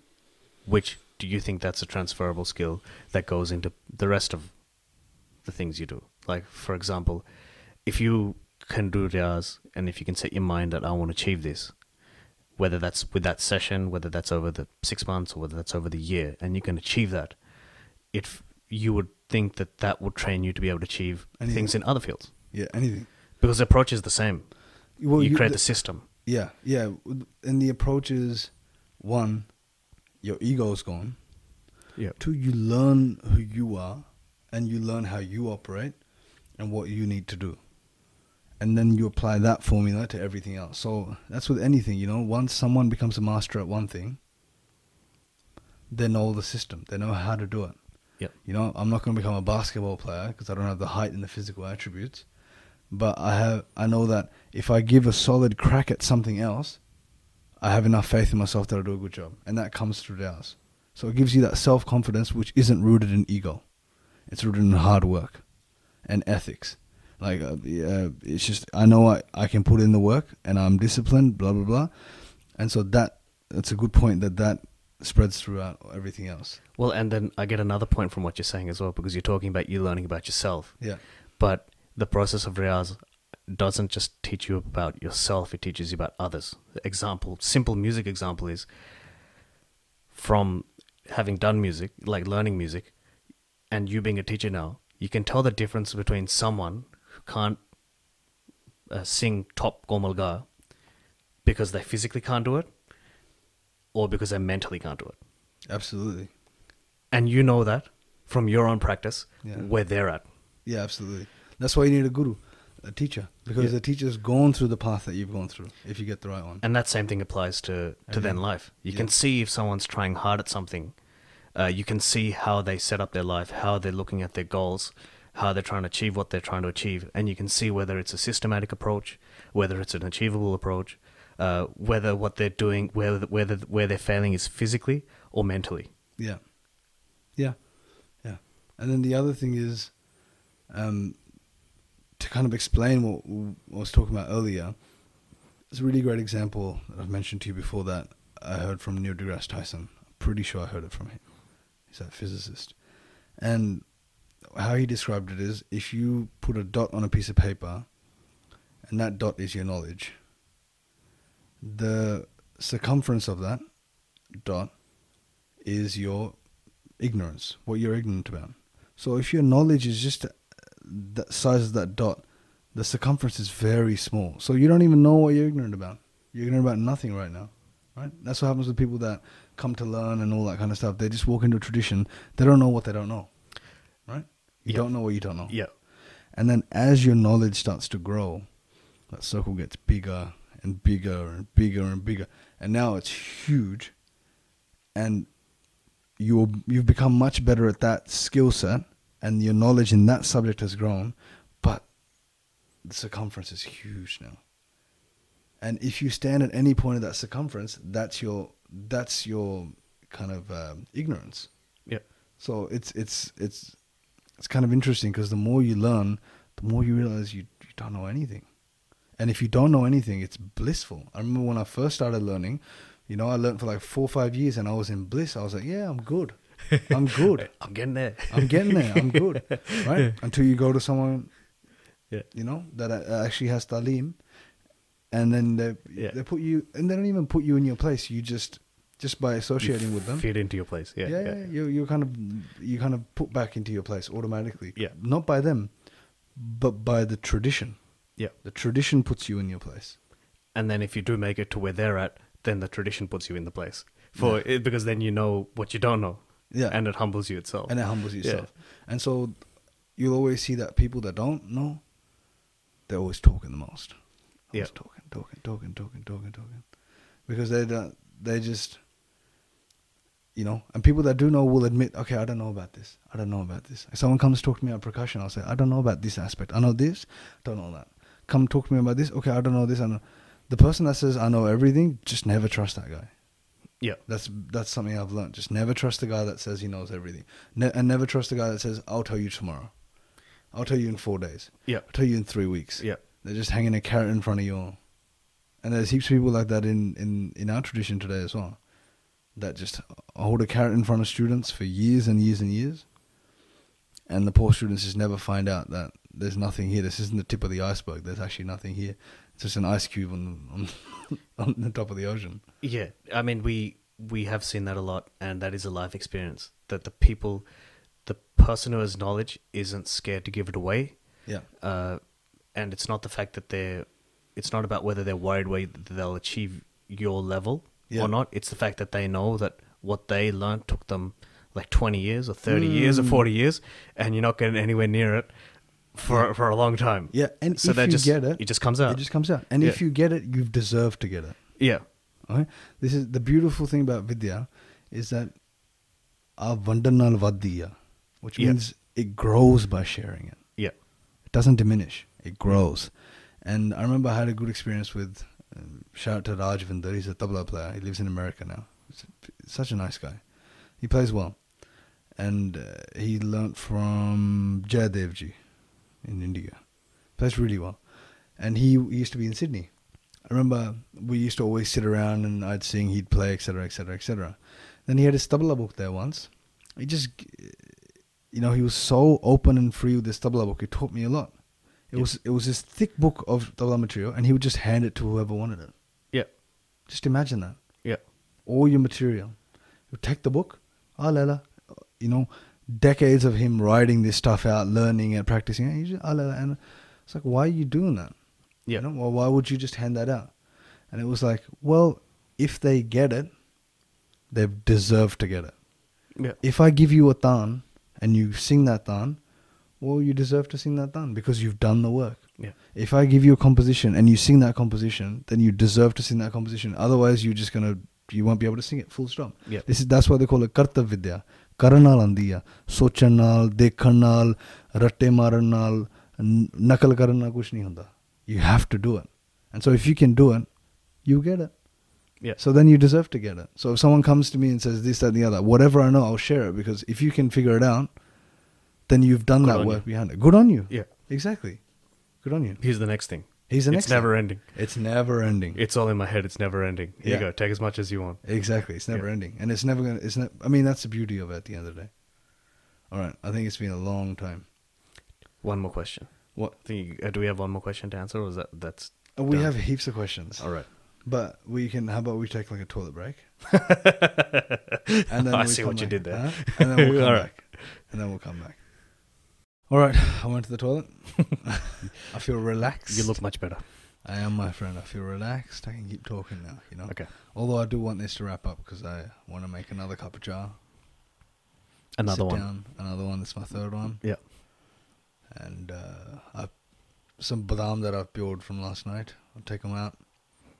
Chilke, bag, Do you eat five, seven, or nine? do I eat five? Usually five. Five. Yeah, usually five at a time. There is some magic to five, seven, or nine. I don't know if there's magic, but I usually eat five. That's my nanny believes that. Really? Yeah, she's like, I ate- I picked up badam like this because we used to do that to eat badam, especially Yeah. in winter because there's Yeah. the idea of garam food and tanda food. you know, in our cu- it's weird. Yeah, yeah, But yeah, I would, I'd love badam like the ones that are soaked and then peeled. yeah. Yeah. So I just pick But them you up. didn't tell me that. You should have just taken some. Normally people hate them. That's why. I, I didn't even know what it was. I didn't. Oh. So yeah, so I I always I love that. So I just used to eat heaps of them, and then my nanny was like, "Nay, bonj, Sat. sat, Janno." sat janno."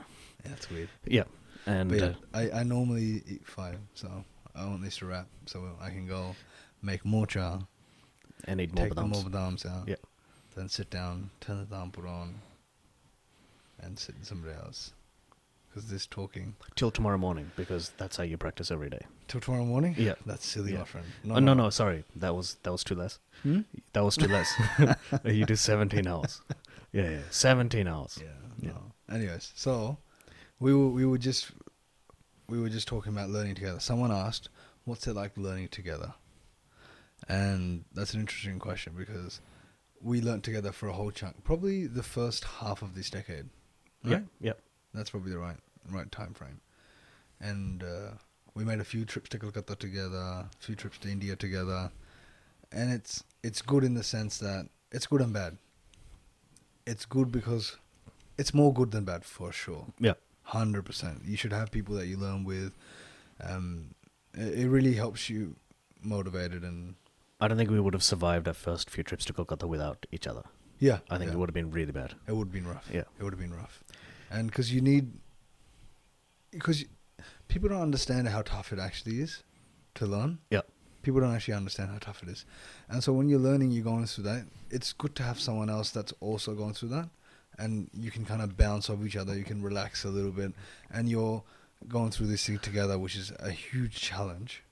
But it, I mean, I guess it's kind of like working out, you know? That's why people work out in groups. Because when you do something together, you're going to push through a little bit more than you would have individually. Your breaking point gets pushed that much further out. So learning together is better. You can bounce those ideas off each other. Then ideas of reas and all this kind of stuff, you can kind of bounce off each other. Material, we have this all the time where I turn around to you, I'm like, what was that thing? And then you remember it, you tell Yeah. me, or vice versa. And that's really good to have in music. It is. So that's a good point. The bad point would just be, I guess, when you're together and you need to blow off steam, you don't do the hours. Yeah. You, know? You just Yeah. we, we we would just go out and get we would just go out and Eat just, like, pastries. eat, eat pastries, Eat pastries, Or watch we a just movie at 12. watch a movie at like Mm. in, on, 12 you a.m. know, m- yeah, yeah, yeah, because we'd just be so. You get physically, n- not phys- yeah, you get physically exhausted. Like you're mentally exhausted, and then it just turns into physical exhaustion Yeah. from from all the practice and learning. But It also kinda- just Kolkata. and Kolkata. Kolkata was a Kolkata. place that just, I mean, India just generally is that type of place. Yeah, it gets to you. where you just tra- going from one place and coming back tires you out, exhausts you. Yeah, yeah, yeah. Because it's not easy to do that. No, no, no. And it, the way the way we learned, we used we would have to uh, go f- like on on a motorcycle at the back of a motorcycle f- for an hour and a half or something like that Yep. in India. Yep. And so you would do that on a motorcycle. I at the, but towards the end of it, I was riding the motorcycle. Uh, Towards the end of it, yeah, Yeah, you yeah. did end And up then- doing it. Yeah, ride the motorcycle for an hour and a half, and then get to, and it's all In mitti traffic. katta yeah, in traffic, and there's traffic. mitti katta everywhere, and then you get to the other end, and you park the motorcycle, then you're sitting down on your ass on hard floor like butter for you know, Marble. hours, hours, Yeah. hours, hours, and then you finish that, and you're just like, okay, I need a break, Yeah. and then so, whereas I guess that time can be used more efficiently, but to be honest, I think you need to balance it. Yeah. So I don't know if there's any real negative points of learning together. It's just I think it's way more if for you're, us. I get- the negative is if you're feeling exhausted or bad together, then then you and you both decide to be in that s- mindset. It's hard. You can waste if- time. You can waste time, and one person, if one person is still in that mindset and the other person is trying to come out of it, it can be hard to. yeah, but it can work the other way. It can and it work. works the It other can. way more so Yeah, when the other person pulls you out of it. yeah. Sometimes too, Yeah. because there've been times where we we would sit down and you would be, I'd be like, let's do that, let's do some practice, and you'd be like, no, bro. And there's probably more times where I've said no, bro. Yeah, yeah. there's probably more times where I've done. You've Yeah. got more discipline than me, but uh, yeah. But there have been times where we've sat down with something, and by the end of it, because one person's pushing, You it's keep gotten going. better. Yeah, yeah, and I do this with my my um my students now, where we we sit online and and just do the hours, and people haven't sat for this long. It's Yeah. not a concept. So I had like two weeks ago, a student of mine sat online for four hours straight, doing one Spartan, Yeah. two Spartans. Yeah, That concept doesn't even exist when you learn anymore.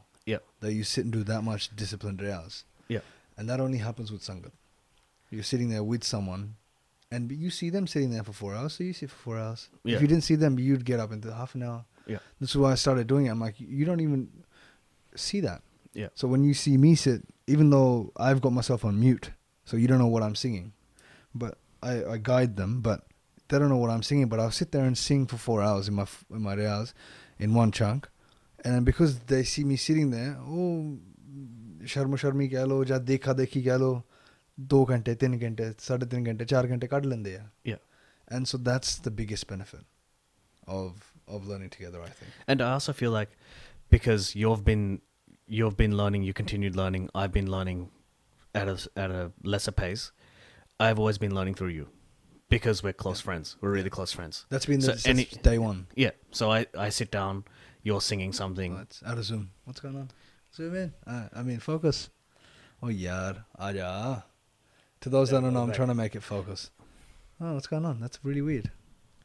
Should I move in like that? Does that help? Okay. It's when I moved. Uh, there okay. we go. Okay. Yeah. Just stop moving then, eh? Yeah. Okay. For those that are just listening, you're always having some trouble with Zoom, uh, with uh, focus. Yeah. Okay. Yeah. What were you saying? You were saying about learning. Yeah, so I've never felt like I've never been away from learning because of that. So I'm still learning, Yeah. even though I'm not learning because we sit.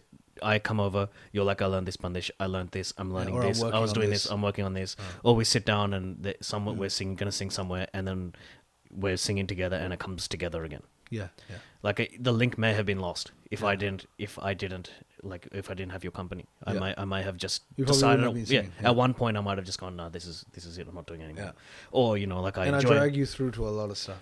yeah. I, I Yeah. force you to sing. Yeah, A lot yeah. of times. Yeah, A- and you know, setting setting the stuff like you know, we'll sing here, we'll sing that, we'll sing that, Yeah, and that, that yeah. helps. Yeah. Yeah. Yeah. So that's a benefit. Like he would not be singing right now. Yeah, More more likely not be more likely performing not. singing. Yeah, I agree to that. Like yeah. still be full shonky, yeah, but not performing singing, yeah, practice singing, practicing Yeah. and performing singing. Um, if we weren't learning or or we're not really learning together right now, but still sitting together and discussing music and doing that in company. So that's the biggest benefit. Oh, this is it's still focusing in and out when we move a lot. Okay. I'm Let's take a few more of these and then just uh, call it a day. Okay. Um, what is this? When do you know it's time to change your styles, and how do you tell them about the move? I'll tell you a funny story. You know this already. The first time I oh, it's- focus, focus, please. God damn it.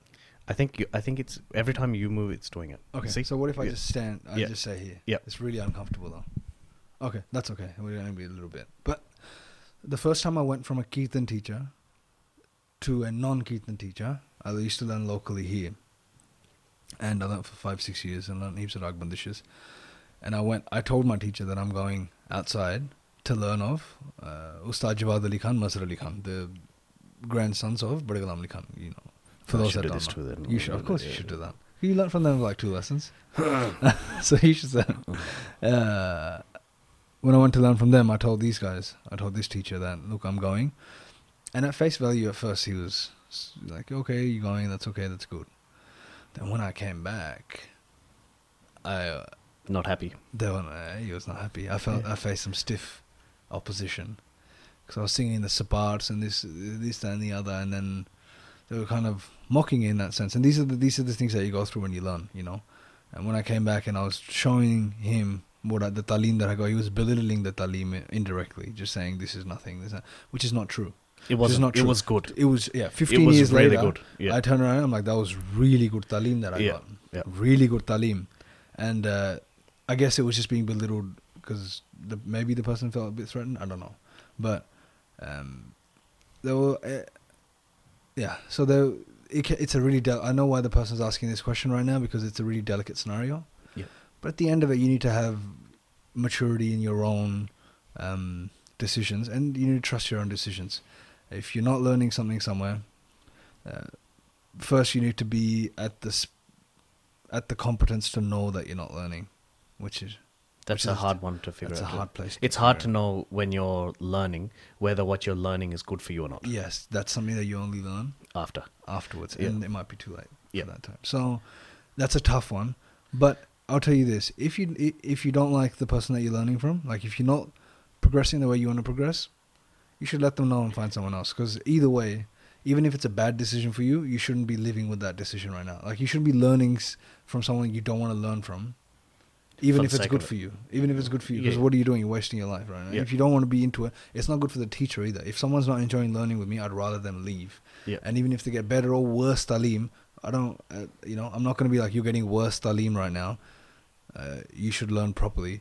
Because I'm like, I, if you don't enjoy learning with me, you don't want to learn the stuff that I'm teaching, I don't want you to be here anyway. I want sincere students. Yeah.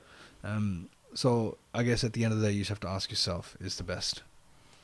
Best yeah, thing you could it's say. difficult because I remember It's difficult. us us learning just Spartans for a very long time. But Going yeah, up, two- two down, years, up, yeah. down, up, Two down. years. That's all we learned. Yeah, and Gujri- we, Gujri we were probably at some point thinking that this isn't It's good. not some point. The entire time. Yeah, The yeah. entire time. I Yeah. went from I I went from knowing 130 rags, 127 rags, I remember specifically, were after that I learned from the Gita teacher, to doing a One. few Gujari parts for two and a half, three years. Yeah.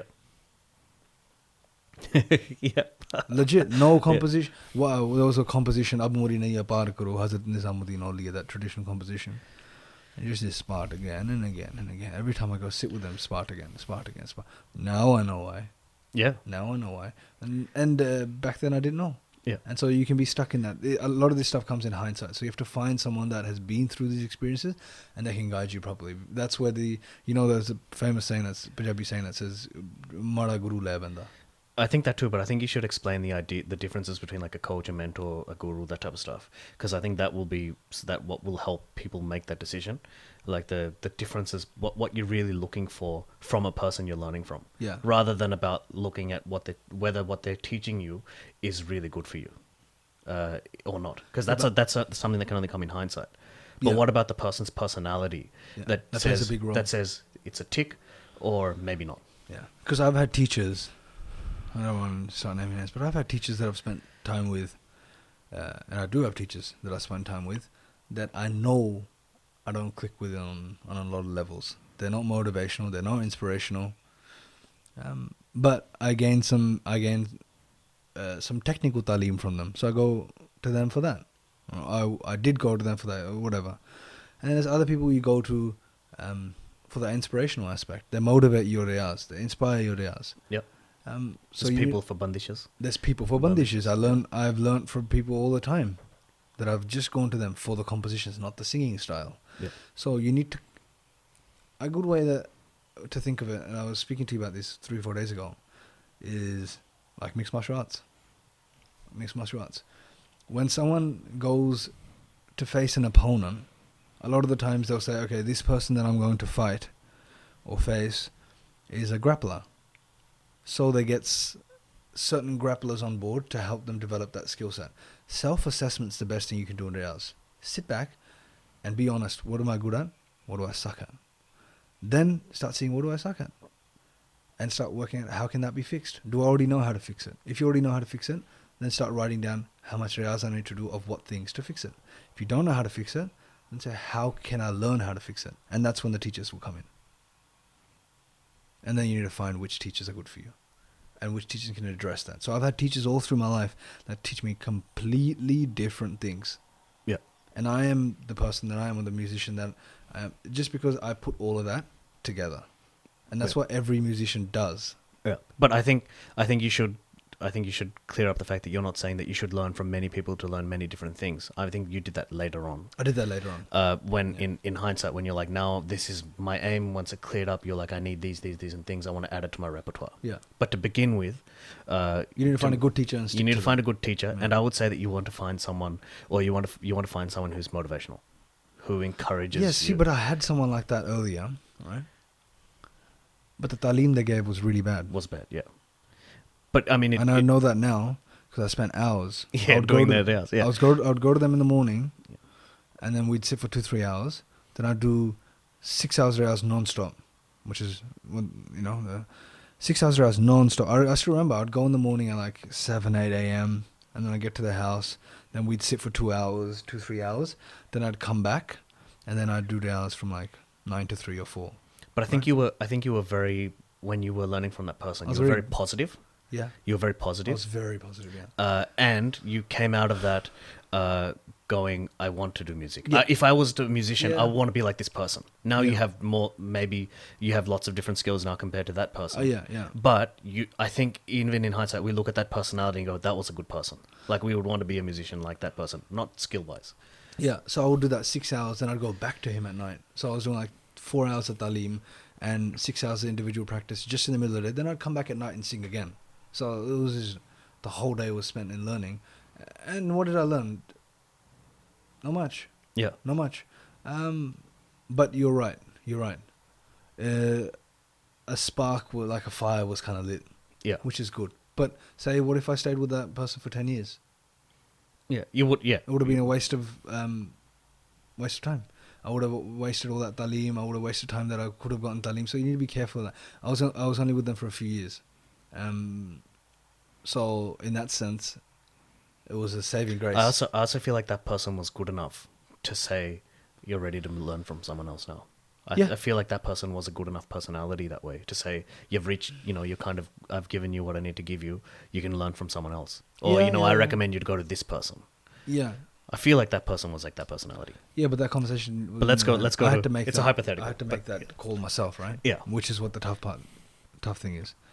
All right, let's go. Let's go. Let's go. Um. We focus. We're out of focus again ah, jeez, sorry, because guys. What if I just stay back? Sorry, guys. This is just all messed up. I don't know what happened. We should have. Focus on my hand. Okay, we're good. So now I not anymore. we're just trying to focus to those that are listening. Maybe that means we have to be somewhere here. Okay. you know, like- Maybe if I just stay here. Like this distance is maybe. Yeah, The right let go. distance. Move your hand. Let's see if it goes away. If I stay here, okay, Yeah. I'm just gonna stay here. Yeah. Okay. Hey. Okay. Um, okay, how to do bharat of a rag? The simplest way. Okay, this is good question, but there's a few ways to do it.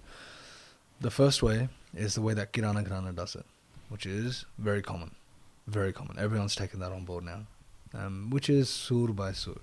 So the first sur you look at, say if you take Todi, which is a lot of people who've done that, so I'll take that as an example. Komal re komal ga, tibur ma komal tha, Gujri Todi. First thing is sa, so you develop that sa using the mantra saptak. Sa is your upper cap, so you're not going to go above sa. Then once you develop that, you take an avartan. Or, avartan is a beat cycle. You take an avartan or two avartans, developing up to that sa.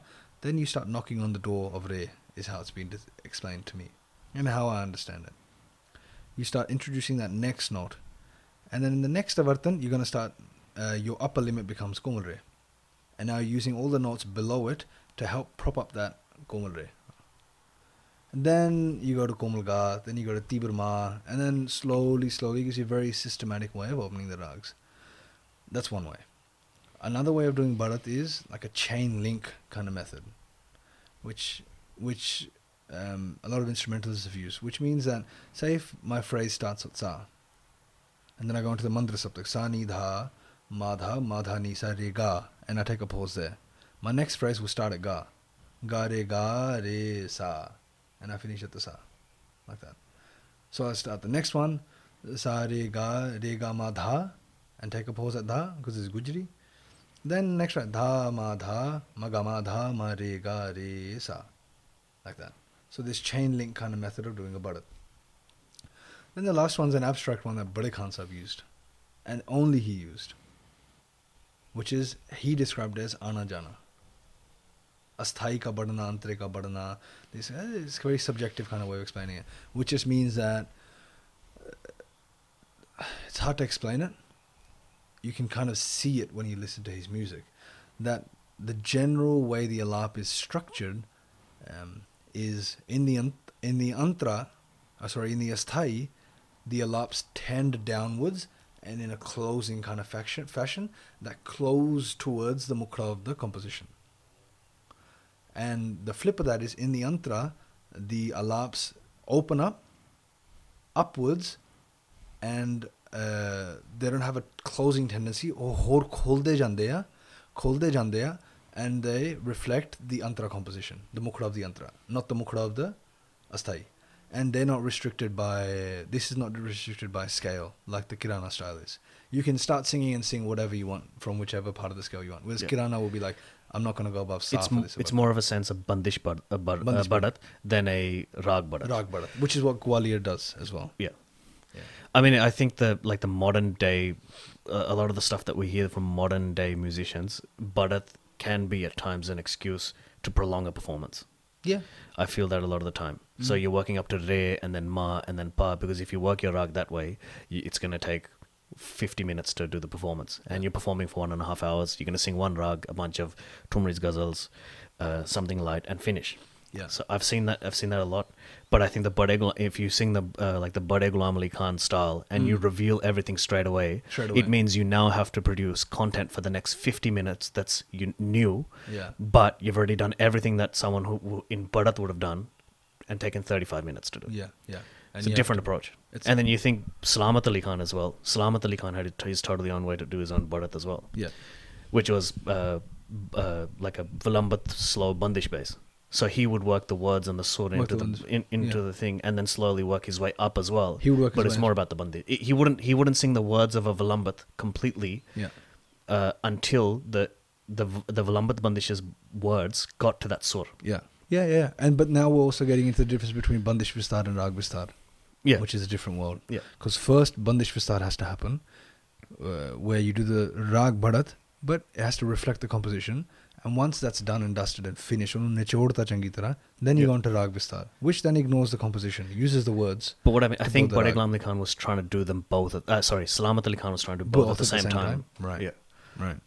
Like I- I know he's Mia Mala. He sings uh, uh, Koyal. uh, You know he sings uh, what does he sing? Uh, Badariya Barse. Yeah. He doesn't sing another word of the antra uh, of the astai of that bandish. Like for for example in the Vlambat, until the s- the the the Sur Bharat has got to the point where he can now because the bandish goes up to there that he'll now sing it, the Yeah. composition. Yeah. yeah, yeah, Okay, let's do this. Let's do one more, We're out and then again. it's wrap. Hold on, here we go. Let's do one more. It's because you started moving your hands. When you Alright. start moving your hands, All right. then it picks up your hand. Okay. No, I'll just move up here. All right. But just don't move your hands. All right. Okay, Here. it's you want alright. to choose one, yeah. All right. and then we'll wrap on that one.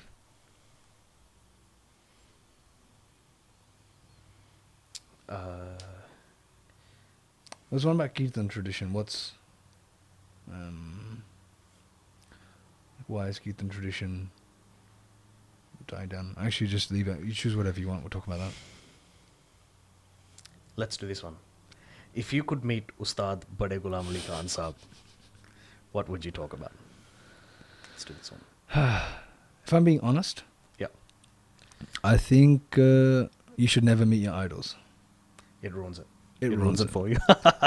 I think you should. No, I'm being honest. I'm being Yeah, honest. Uh, it's true. I agree. I think you should not meet your idols. Like right now, you know, he's a man that is immortalized yeah, for his musical capacity.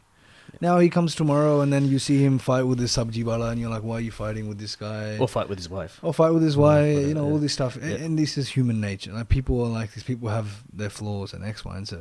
So uh, you shouldn't wish for these things because you have someone right now that you can aim to be towards, and that's a big thing to have in your life. Yeah. So you should hold on to that. But if I was to meet him, then I think I wouldn't really talk about the specifics of music Mm.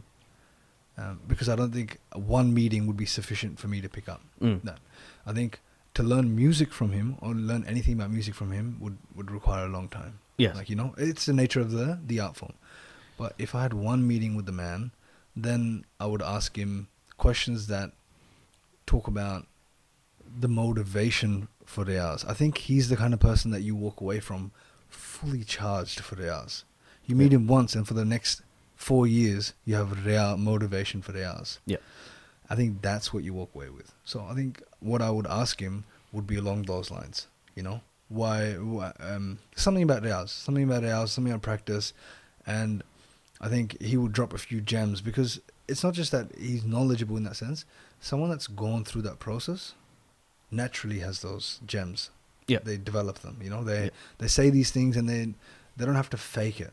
These guns, the, whatever they're saying, they've lived it, so it means something. So I think if you talk, start talking about Reals with him, he would say a few things that will motivate you for the next few years. I think that's what I'd look for from him. And then I'd ask him if I can have a surmundal. that's we need that. Yeah, we, we were on a we were on a Korj mission for his. Yeah, that's for Dhan Puran. another day. It's a secret location. We're not going to tell anyone That's- because we're yes. going to get it. yeah, his, Eventually. one of his tampuras are in Pakistan. Oh, somewhere. you said Pakistan. Now you're. I mean, maybe I'm saying it to send everyone to Pakistan. Right? True. True. Yeah. I could be in like Yeah, it's actually Belgium or it- something. It's actually in Botswana. yeah, yeah, yeah. yeah, yeah. So we're on a hunt. But anyways, what would you ask him? I think I think the but I'd ask him what's wrong or not what's wrong, but what's in my music that I should develop. I think that's a simple question, uh, and because the people who you look at your own music a specific way, uh, and that doesn't even that doesn't even not even Bade Ghulam Khan. If I ask you to listen to my music, you can see what's wrong, what the issues are, uh, that even a recording of yourself can't tell you. I think that the insight you'd get from him s- telling you, uh, or and that doesn't just include him. It, I think we should ask Everyone, that yeah. question from everyone Yeah. and say what's the issue here what didn't you, what do you like what didn't you like and i think that he would he'd probably come up with a i mean this is completely hypothetical but he would say look your voice it's this uh, and this is what you should be working on or this is what your strength is this is what i see and we we I mean, we do have examples of where he did do that. Did do that, especially with uh, uh, uh, Prashun, uh, one of our Yeah. uh, Prashant Banerjee. Prashun Banerjee, um, Our teacher's teacher. our teacher's teacher, where you know he advocated a different style for him than he was Bade Ghulam Ali Khan himself was singing, Yeah. purely to say this is what suits you, this is what you're singing, you work with this, and he was totally different. He was a totally different singer to was. Bade Ghulam Ali Khan. That guy was a mean king, Mean King. Mean yeah. King, Uh, yeah. For those that don't know, you have to listen to his Kafi Kannada. Kafi Khan. is and the- you see what it is the- caliber yeah. of musician he was. Yeah. Amazing. Okay, let's wrap there. It's been like two hours, I think, Okay. and, and I need to make more chai. and get this done with. All right, cool. Okay, That's good fun. dosto. Jingle. Thank you.